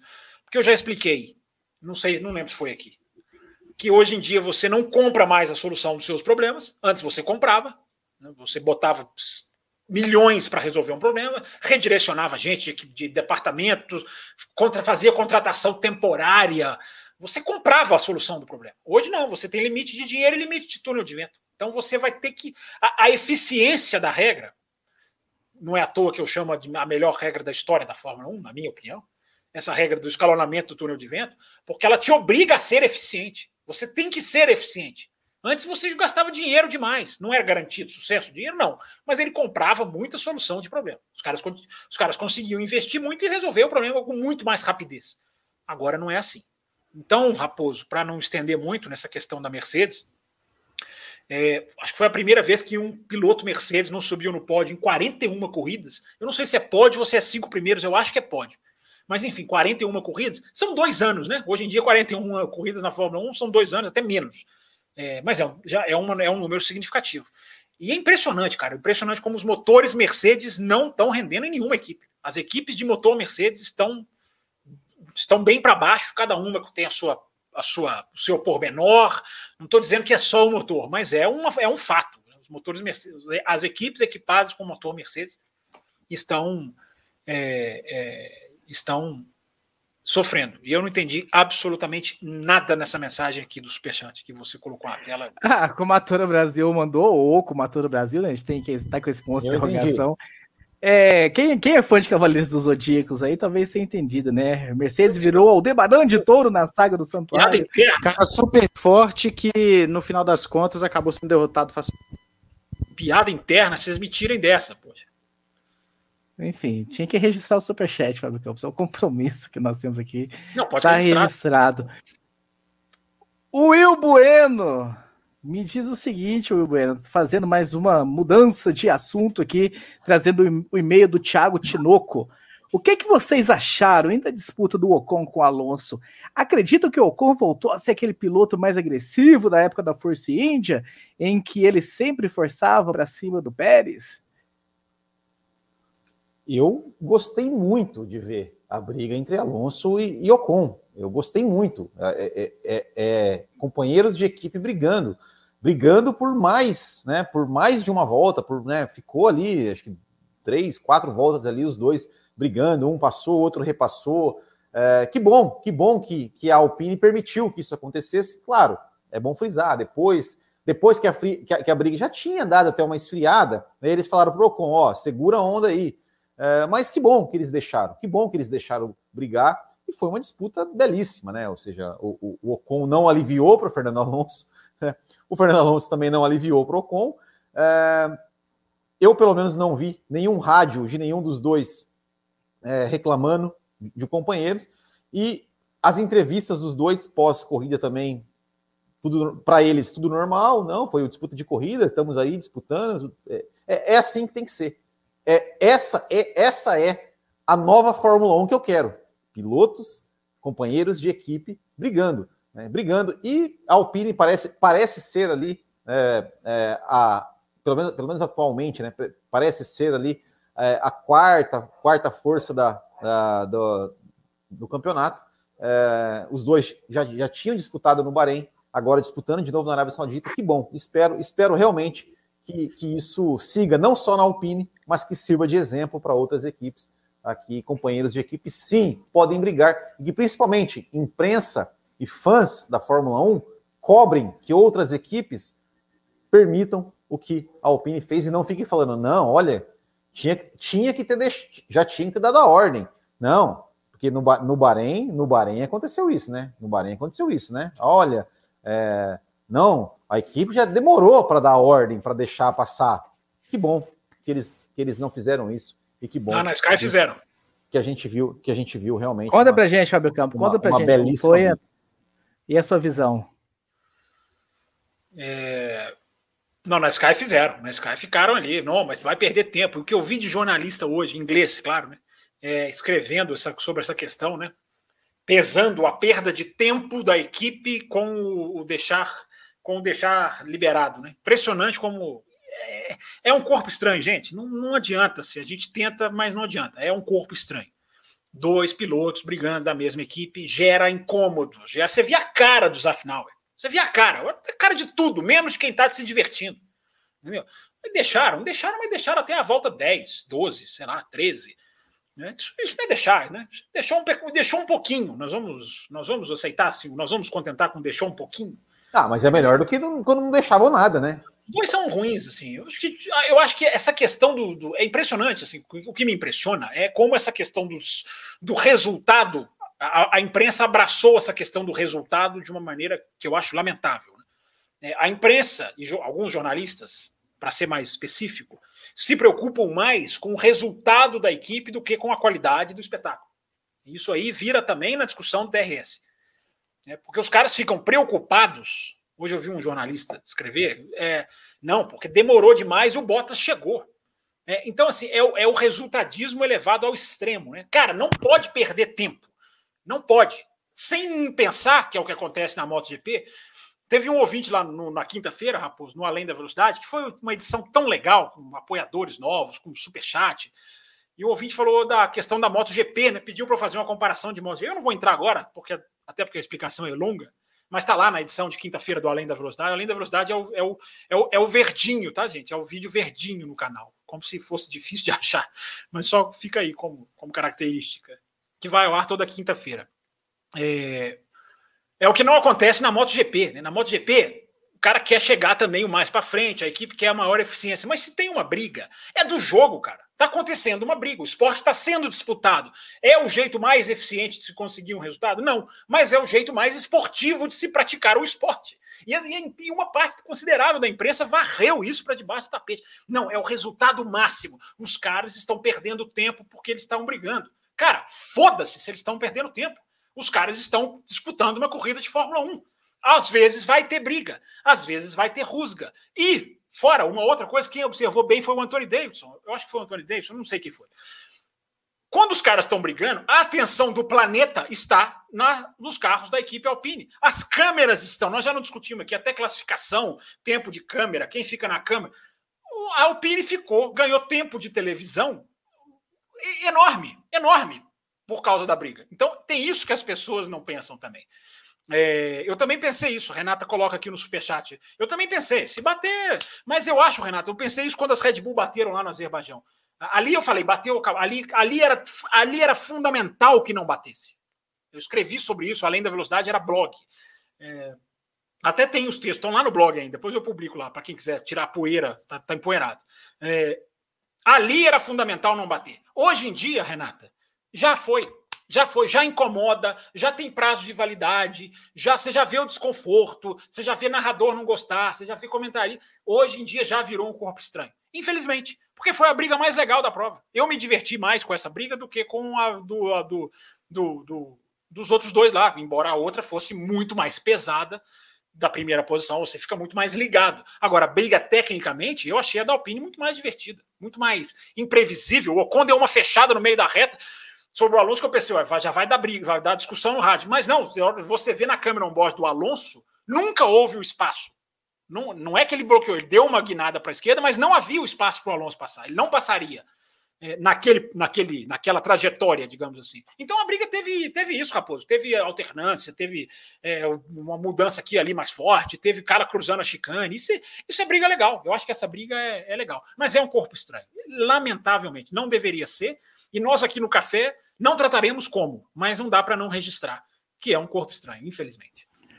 Como o senhor esbarrou nesse assunto, Matheus Pucci, no seu comentário inicial, tem uma outra pergunta aqui, né, sobre Alpine e Renault, que a gente recebeu num superchat do Ebreno. A Renault tem histórico de perder para clientes. Eles não terem clientes nos dá um parâmetro incompleto sobre o motor?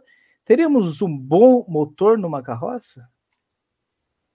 Eu diria que tudo é possível. pode ter um bom motor numa carroça, como pode ter um excelente carro com um péssimo motor, ou um bom carro com um bom motor. Pode. Um, é claro que, justamente, por não ter equipes clientes, o, fica difícil da gente cravar alguma coisa num momento inicial. É que nem o Campos citou agora há pouco. Você tem a Mercedes, nenhum carro com motor Mercedes está funcionando. Eu, particularmente, tenho a visão de que é mais questão dos carros do que do motor da Mercedes. Mas chama atenção, porque são justamente os carros motor Mercedes que estão ficando para trás. E quando você olha para o grid não tem um motor Renault além da Alpine, nós ficamos sem um parâmetro sim. A gente não tem uma outra equipe para falar, olha, aquela equipe, o motor rende, a equipe consegue as melhores velocidades, a melhor potência, enfim, fica difícil sim de ter um parâmetro mais geral se olharmos para as demais fabricantes. Por outro lado, afirmar que o motor é, é bom ou ruim nesse início é um pouco é um pouco difícil, porque o motor ele pode muito bem estar tá mascarando um problema do carro, como ele pode também é, ser mascarado por um carro muito bom. Então eu prefiro esperar um pouco para cravar alguma coisa sobre a Alpine nesse momento. A única coisa que eu falo da Alpine, que, que ninguém tira isso da minha cabeça, e eu cito isso há muito tempo, é que eu não acredito mais na equipe. Eu não acredito mais de que ela vai conseguir alguma coisa na Fórmula 1. Eu não que acredito. Isso, que isso, Não, eu não acredito. É uma equipe que, que promete desde 2007 e não entrega nada.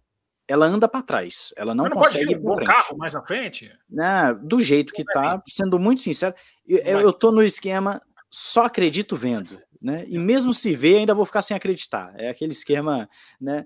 É, mas é uma equipe que eu gostaria que estivesse mais à frente, até por ter um Fernando Alonso que eu gostaria de ver também disputando mais à frente.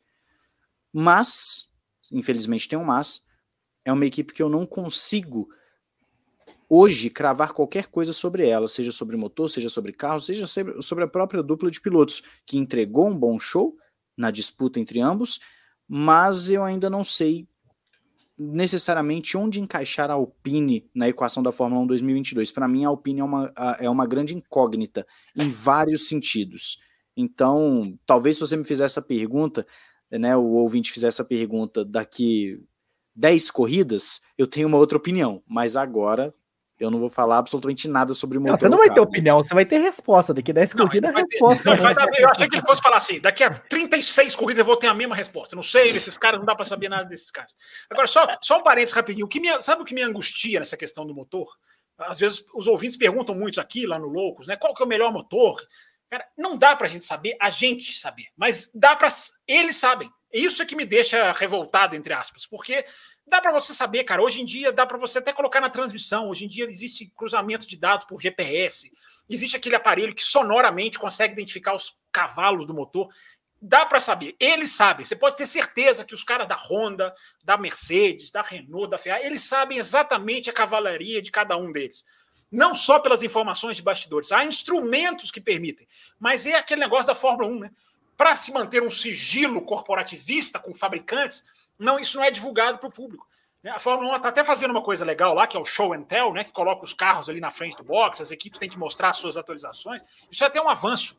Mas essa do motor, cara, a gente fica sempre especulando, porque a informação existe, mas não é divulgada. Esse é o problema. Muito bem, muito bem. Tem uma pergunta que nós recebemos a mensagem pelo chat, Will Bueno. E é o mesmo assunto de um superchat que a gente recebeu aqui. Nós já esgotamos o superchat, Raposo? Ou estamos com algum Não, pendente aí? Tá, tá pendente. A Renata mandou, né? Se o Latifi bater em Melbourne, o Max vence de novo, né? O pessoal já tá fazendo uma ligação de batida do Latifi com a vitória do Max. E tem um e-mail também sobre isso. Um e-mail? Não, não existe e-mail. Ou a mensagem o Arthur diz o seguinte: o que o Latifi ainda faz na Fórmula 1, Will Bueno? É impressionante a incapacidade desse cara guiar em um nível minimamente competitivo. Em 2020 o desempenho foi péssimo, mas tudo bem, era o seu primeiro ano na categoria. Ano passado, tirando aquele GP da Hungria, mais uma temporada totalmente apagada e muitas corridas disputando a última posição com os pilotos da limitadíssima Haas. E este ano parece que nada mudou. Não vejo evolução nenhuma desde a estreia na categoria, Will Bueno. É isso. O que eu vou falar do Latifi? É, é isso, né? Não, não tinha que estar tá lá, não tinha que estar tá lá. Pronto, ponto final. Não tinha, tá fazendo hora extra na Fórmula 1, né? Tal, é, é, tem o dinheiro, tal, tá lá porque tem dinheiro, porque infelizmente não mostrou capacidade técnica para estar na Fórmula 1, né? Tem, tem, tem pessoa, tem, tem pilotos muito melhores, muito mais qualificados fora da Fórmula 1 é, do que o Latifi. O Latifi, assim, é, é, é assim eu, eu não tenho nada contra um piloto pagante. Tem piloto que paga e depois ele prova que ele é um bom piloto, ou que ele, ou que ele tem capacidade técnica para estar lá. O Latifi pagou, tá há três anos, nunca mostrou nada, nunca mostrou nada, já deu, já deu. Tá fazendo hora extra. É, é, fica marcado por isso, por batidas que mudam histórias de corridas. Muito bem, mais um superchat aqui, Fábio Campos, do Pablo, sobre esse Grande assunto Pablo, motores. Não só os carros com motor Mercedes foram para trás, como os a Haas de Ferrari foi para frente. Eu acho que o problema da Mercedes é o motor. E aí o problema é mais embaixo, que é a aerodinâmica pelo congelamento. É, a gente só pode achar, né, Pablo? Agora, eles estão batendo muito no chão, cara. O carro treme demais. Não dá para contar isso, não dá para dizer que isso não está atrapalhando. Aí os caras não tremem na corrida. Né? O cara resolveu o problema? Não resolveu. É porque o, o, problema vai lá e aparece de novo depois. Os caras podem estar, tá, devem estar, tá, supõe-se que estejam, levantando o carro, que é um crime contra a velocidade, digamos assim. Então.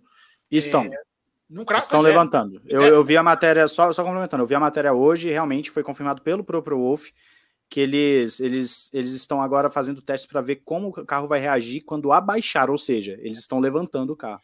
É, porque assim, o raciocínio que eu fiz, né, Matheus, é assim: os caras estão batendo no treino, caindo, batendo no chão, batendo no, na classificação. Aí vai na corrida, não bate, e no outro final de semana volta, mas não resolveu o problema. Agora a Aston Martin também, né? A Aston Martin declarou: olha, nós levantamos o carro, perdemos não sei quantos segundos. Enfim, é... então isso é um problema. Não dá para cravar que é só o motor. Eu até disse: o motor Além está realmente. Piloto, né?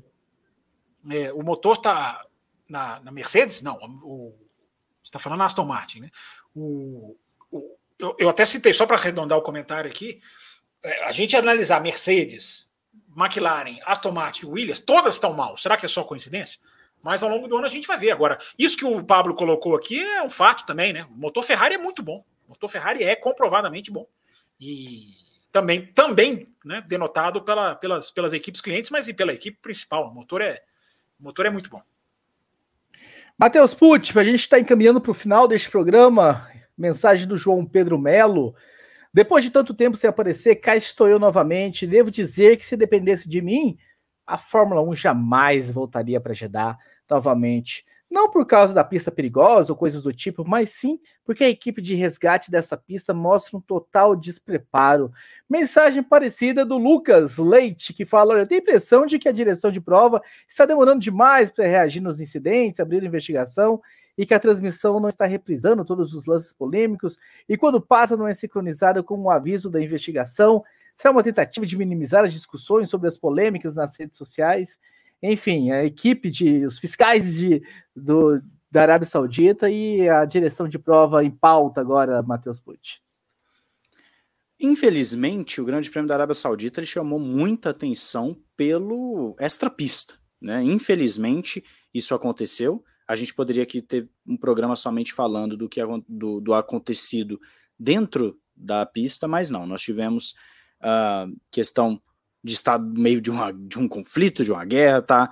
É, problemas com, com os fiscais, e tem, falado, tem se falado muito disso. É uma pista, falando da pista em si, do, do traçado em si, é muito técnico. É uma pista que eu, particularmente, gosto do desafio que ela apresenta para o piloto. Porém, ela tem problemas nítidos. Problemas esses com os seus fiscais, com a demora da limpeza de pista, demora de atendimento, a demora para fazer remoção de carros é, parece que tudo é mais lento, parece que eles não são preparados, os fiscais. Se recebem treinamento, é um treinamento inferior ao que é passado em outras etapas. Uh, a direção de prova é, uma, é um assunto um, um, pouco complexo, porque tem decisões que poderiam ser tomadas mais rápidas e tem decisões que ficam meio, meio difícil de, de cravar alguma coisa. Por exemplo, tem bandeira amarela que as pessoas falam que poderia ser uma bandeira vermelha tem a circunstância do piloto tal que poderia ser punido, mas não é. A, talvez o, o, principal tenha sido a do Verstappen no box com, com o Sainz, se eu não me engano. Uh, eu, eu, não, eu, não, eu confesso que eu não tenho, nesse primeiro momento, uma crítica grande à direção de prova nesse sentido. Eu, eu não tenho, para ser bem sincero, eu não consigo uh, condenar a direção de prova no momento inicial. A minha crítica mais fica por conta do que está acontecendo a nível de organização do Grande Prêmio.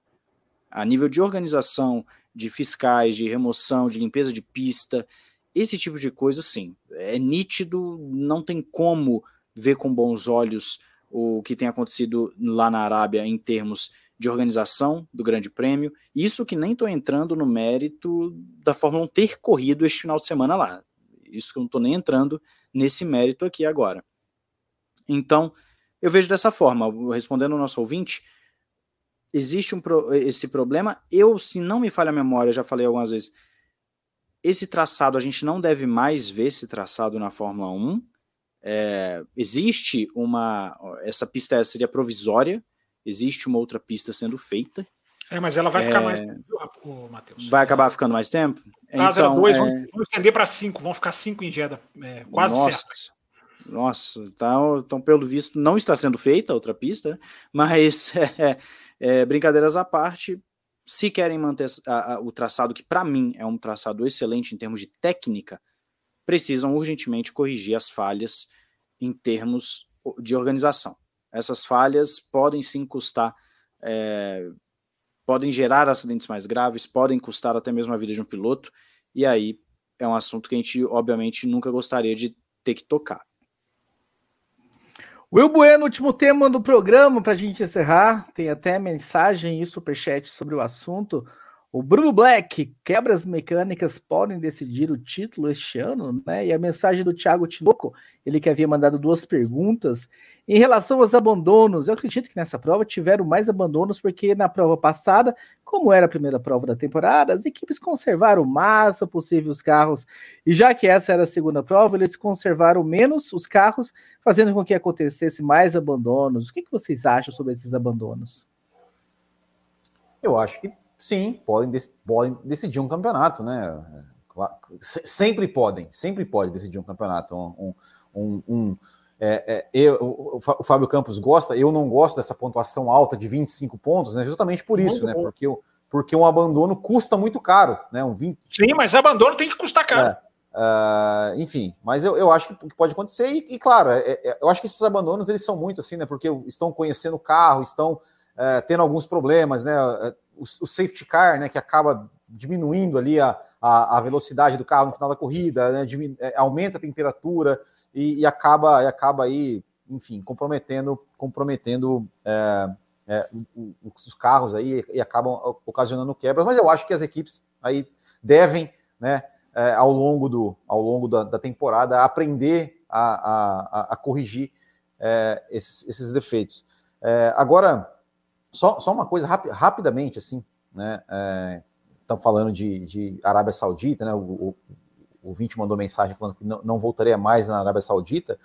Uh, eu não sei se, se, se, se, a imprensa, alguém está questionando uh, a reunião de sexta-feira, o que foi falado, o que foi decidido. Ficaram quatro horas lá e não se fala mais nisso? Piloto não, ninguém pergunta isso para os pilotos, o que foi falado, o que foi decidido. Ninguém pergunta para para o Dominicali, para quem, quem quer que seja, ou seja, é, ok correr, com um míssil caindo, com um míssil caindo ali a 10 quilômetros do, do, do, circuito, o ano que vem vai voltar lá, os terroristas vão pensar, olha, o ano passado nós metemos um míssil lá, não deu nada, eles continuaram fingindo nada acontecendo. Esse ano, vamos meter um carro bomba ali dentro do box, né, com o fiscal falando né, que queria que o Hamilton sofresse um acidente, igual, igual do Grosjean. É, tipo assim, vai, vai, vai ficar por isso mesmo. A Arábia Saudita, é, o, o dinheiro, o dinheiro deles é, vale mais do que, do que qualquer coisa, do que uma, um, um, um ataque terrorista ali do lado do, do autódromo, é, os pilotos querendo, querendo é, fazendo reunião de quatro horas, é, algumas informações dizendo que, olha, se quiserem ir embora, pode ir, mas talvez a sua a sua a sua saída do país vai, vai ser difícil você sair do país. Os pilotos, oh, mas não, não vamos tocar no assunto na corrida. E ok, não sei. Acho, acho muito, acho muito estranho. Acho muito estranho e lamento, né, que, que, que ninguém, pelo menos eu não vi, né, isso, isso devia estar em manchete em tudo que é lugar. E agora? E aí, Fórmula 1? Vai correr na Arábia de novo ano que vem, como se nada tivesse acontecido? É, é uma pena, é uma pena. Mas o Fábio Campos não vai se silenciar com esse assunto. Não, não vou me silenciar. Eu coloquei aqui na pauta, mas como você leu as perguntas sobre quebra já falando que é o último tema, a minha pauta foi. Minha pauta caiu, né? É, mas tudo bem, é por essas e outras que tem o canal do, do Bloco Além da Velocidade. Né? Na quinta-feira eu prometo entrar mais a fundo no assunto. É, eles foram muito perguntados pela imprensa. Dá um teaserzinho, dá um teaserzinho para a galera de hoje. Vou dar um teaserzinho, só para falar para o Will que a imprensa inglesa perguntou. O Dominicano foi entrevistado pela Sky para falar sobre a reunião, o que foi falado, o que convenceu os pilotos ou não. É, embora ninguém queira falar, né? a gente chegou nesse final de semana, a gente chegou mais perto da África do Sul, 1982. Nunca, nunca a Fórmula 1 tinha chegado tão perto, né? Porque os pilotos não queriam correr. Não queriam correr na sexta-feira. Os caras foram lá, falaram: não, vamos, podemos correr, vai dar todas as garantias. É, foi o ministro da Defesa da Arábia Saudita, foi o Domenicali, foi o presidente da FIA, estava lá, pelo menos estava lá presente, né? É, enfim, é, e os pilotos não queriam correr. Os caras foram todos embora, deram por encerrada a reunião, os pilotos ficaram, os caras tiveram que voltar do hotel, do, do Binotto, a informação de que o Binotto já estava no hotel dele. Teve que voltar para a pista para convencer os pilotos, não queriam correr. É, então a gente chegou muito perto de África do Sul 1982. Para quem não sabe, África do Sul 1982 é a corrida da greve, né? Aquela corrida que tem aquelas fotos que eu acho absolutamente antológicas, né? Dos pilotos dormindo num hotel, todos juntos num hotel, fizeram um boicote lá, foram para o hotel, dormiram no colchão. Você vê o Prost deitado no colchão, Nick lá, os caras de pijama. É, é, antológico esse Grande Prêmio da África do Sul, porque foi, foi a última greve mesmo da Fórmula 1. Os pilotos não queriam correr. É, e a gente chegou muito perto disso, porque os pilotos não queriam correr. Agora, o que, que foi falado? Por que, que eles correram? Como alguém dá garantia de segurança contra míssil? Né? Não, cara, gente, eu dou garantia de segurança. Como você vai garantir a segurança de um cara que está mandando míssil na sua cabeça? Respostas na quinta-feira, além da velocidade, Raposo. Muito bem, muito bem. Agradecendo o Will Bueno, Fábio Campos e Matheus Pucci para essa edição 700 já até perdi a conta, 749, 750 a próxima, então edição aí de número redondo, a gente gosta muito. Não esquece do superchat quero... do Alisson Mota aí, hein? Não vou esquecer do superchat dele, tá aqui na tela, né? Só para lembrar, ele colocou e ele falou sobre a propaganda, né, no meio da corrida. Não, ah, porque a, a, a Band aqui no Brasil divide a tela, né, para passar algumas propagandas em algum momento. Lá fora fica sem imagem, né, Fábio Campos? Não, lá eu, eu, eu, eu não vi. A TV... Eu, eu, eu, não, eu não vi, né? Porque eu tava, eu tava assistindo no, no, no F1 TV, mas dizem que passou uma propaganda da Renault bem na hora que o Alonso estava caminhando, assim, com, com, com, o carro quebrado. E saindo do carro quebrado. Ironias. Não, só para responder, Raposo, TV inglesa não tem propaganda, não. Tem propaganda no qualifying, entre o Q1 e o Q2 e o Q2 e o Q3. Não tem propaganda na TV inglesa e não tem propaganda na TV americana, cara televisão americana, a ESPN, colocou propaganda, a ESPN puxa a transmissão na Inglaterra, né? Ou seja, é a narração da Sky Sports. E os caras colocaram propaganda na primeira vez que eles fizeram isso, ficou totalmente fora do contexto. Sai para propaganda com os caras falando, volta os caras em outro assunto, porque não, eles não são apresentadores da ESPN, são da Sky, não tem propaganda, eles não têm por que ficar recapitulando. Deu tanto problema, tanta reclamação nos Estados Unidos, a ESPN teve que divulgar uma carta pedindo desculpa. Enfim, resumo da situação. Hoje, a ESPN americana passa a Fórmula 1 sem propaganda. Isso para esporte americano é, o, é assim, é, o, é, é, absolutamente impensável. Mas acontece, porque esporte americano tem propaganda a cada dois segundos. Então, na Fórmula 1, não. Fórmula 1, os caras transmitem a corrida inteira sem propaganda. Muito bem, muito bem. Lembrando vocês, então, que na quinta-feira o Fábio Campos está com Além da Velocidade para a Austrália, né? Agora a gente vai ter uma folga, não é na sequência, mas para a Austrália. Vamos ver se de repente sai um café na madrugada pessoal tá dizendo aí, vamos ver se a gente consegue organizar um café na madrugada aí algum dia do final de semana. Eu quero só lembrar duas coisas, né, antes da gente fechar. Você que está aqui ainda com a gente, né, dê o seu like, se você não deu o seu like ainda, se inscreva no canal, isso é muito importante. Às vezes você entra, vai comentando e tal, esquece do like, é um gesto muito simples. E que também nós estamos no Spotify, então se você ainda não sabe, e o Fábio Campos está quebrando minha perna aqui, clicando querer, comigo. Sem mas... querer, eu falei sem querer, foi sem querer. Mas nós estamos no Spotify, assine nosso canal também no Spotify. E no Spotify tem, né, agora a funcionalidade de você avaliar. Então, se você der as suas cinco estrelinhas para a gente lá, a gente fica muito grato com você, essa ajuda. Entra aí agora no final do programa no seu Spotify e faça isso. Então é isso, meus caros. Muito obrigado. Espero que todos tenham gostado. Vocês do ao vivo, vocês estão acompanhando aí no gravado, seja no podcast, seja no YouTube ao longo da semana. É, o Café Velocidade 2022, cada vez mais conteúdo para vocês. Pô, sempre lembrando, né? O trabalho começa agora. Quem chega no Café com Velocidade ali para uma e meia, uma da manhã, entre uma e uma e meia, já pega a barrinha de reprodução aqui, toda segmentada, bonitinha, por assunto. Então, é, fica só para só deixar esse registro. O trabalho começa agora, viu? Vamos, vamos até testar aí uma nova solução para extrair o áudio. Quem sabe o podcast vai sair agora também enfim, vamos ver como que vai rolar isso aqui. Então, um abraço a todos. Até quinta-feira com o Fábio Campos. Tchau. Termina aqui Café com Velocidade, o mais tradicional podcast sobre corridas do Brasil. Café com Velocidade, a dose certa na análise do esporte a motor.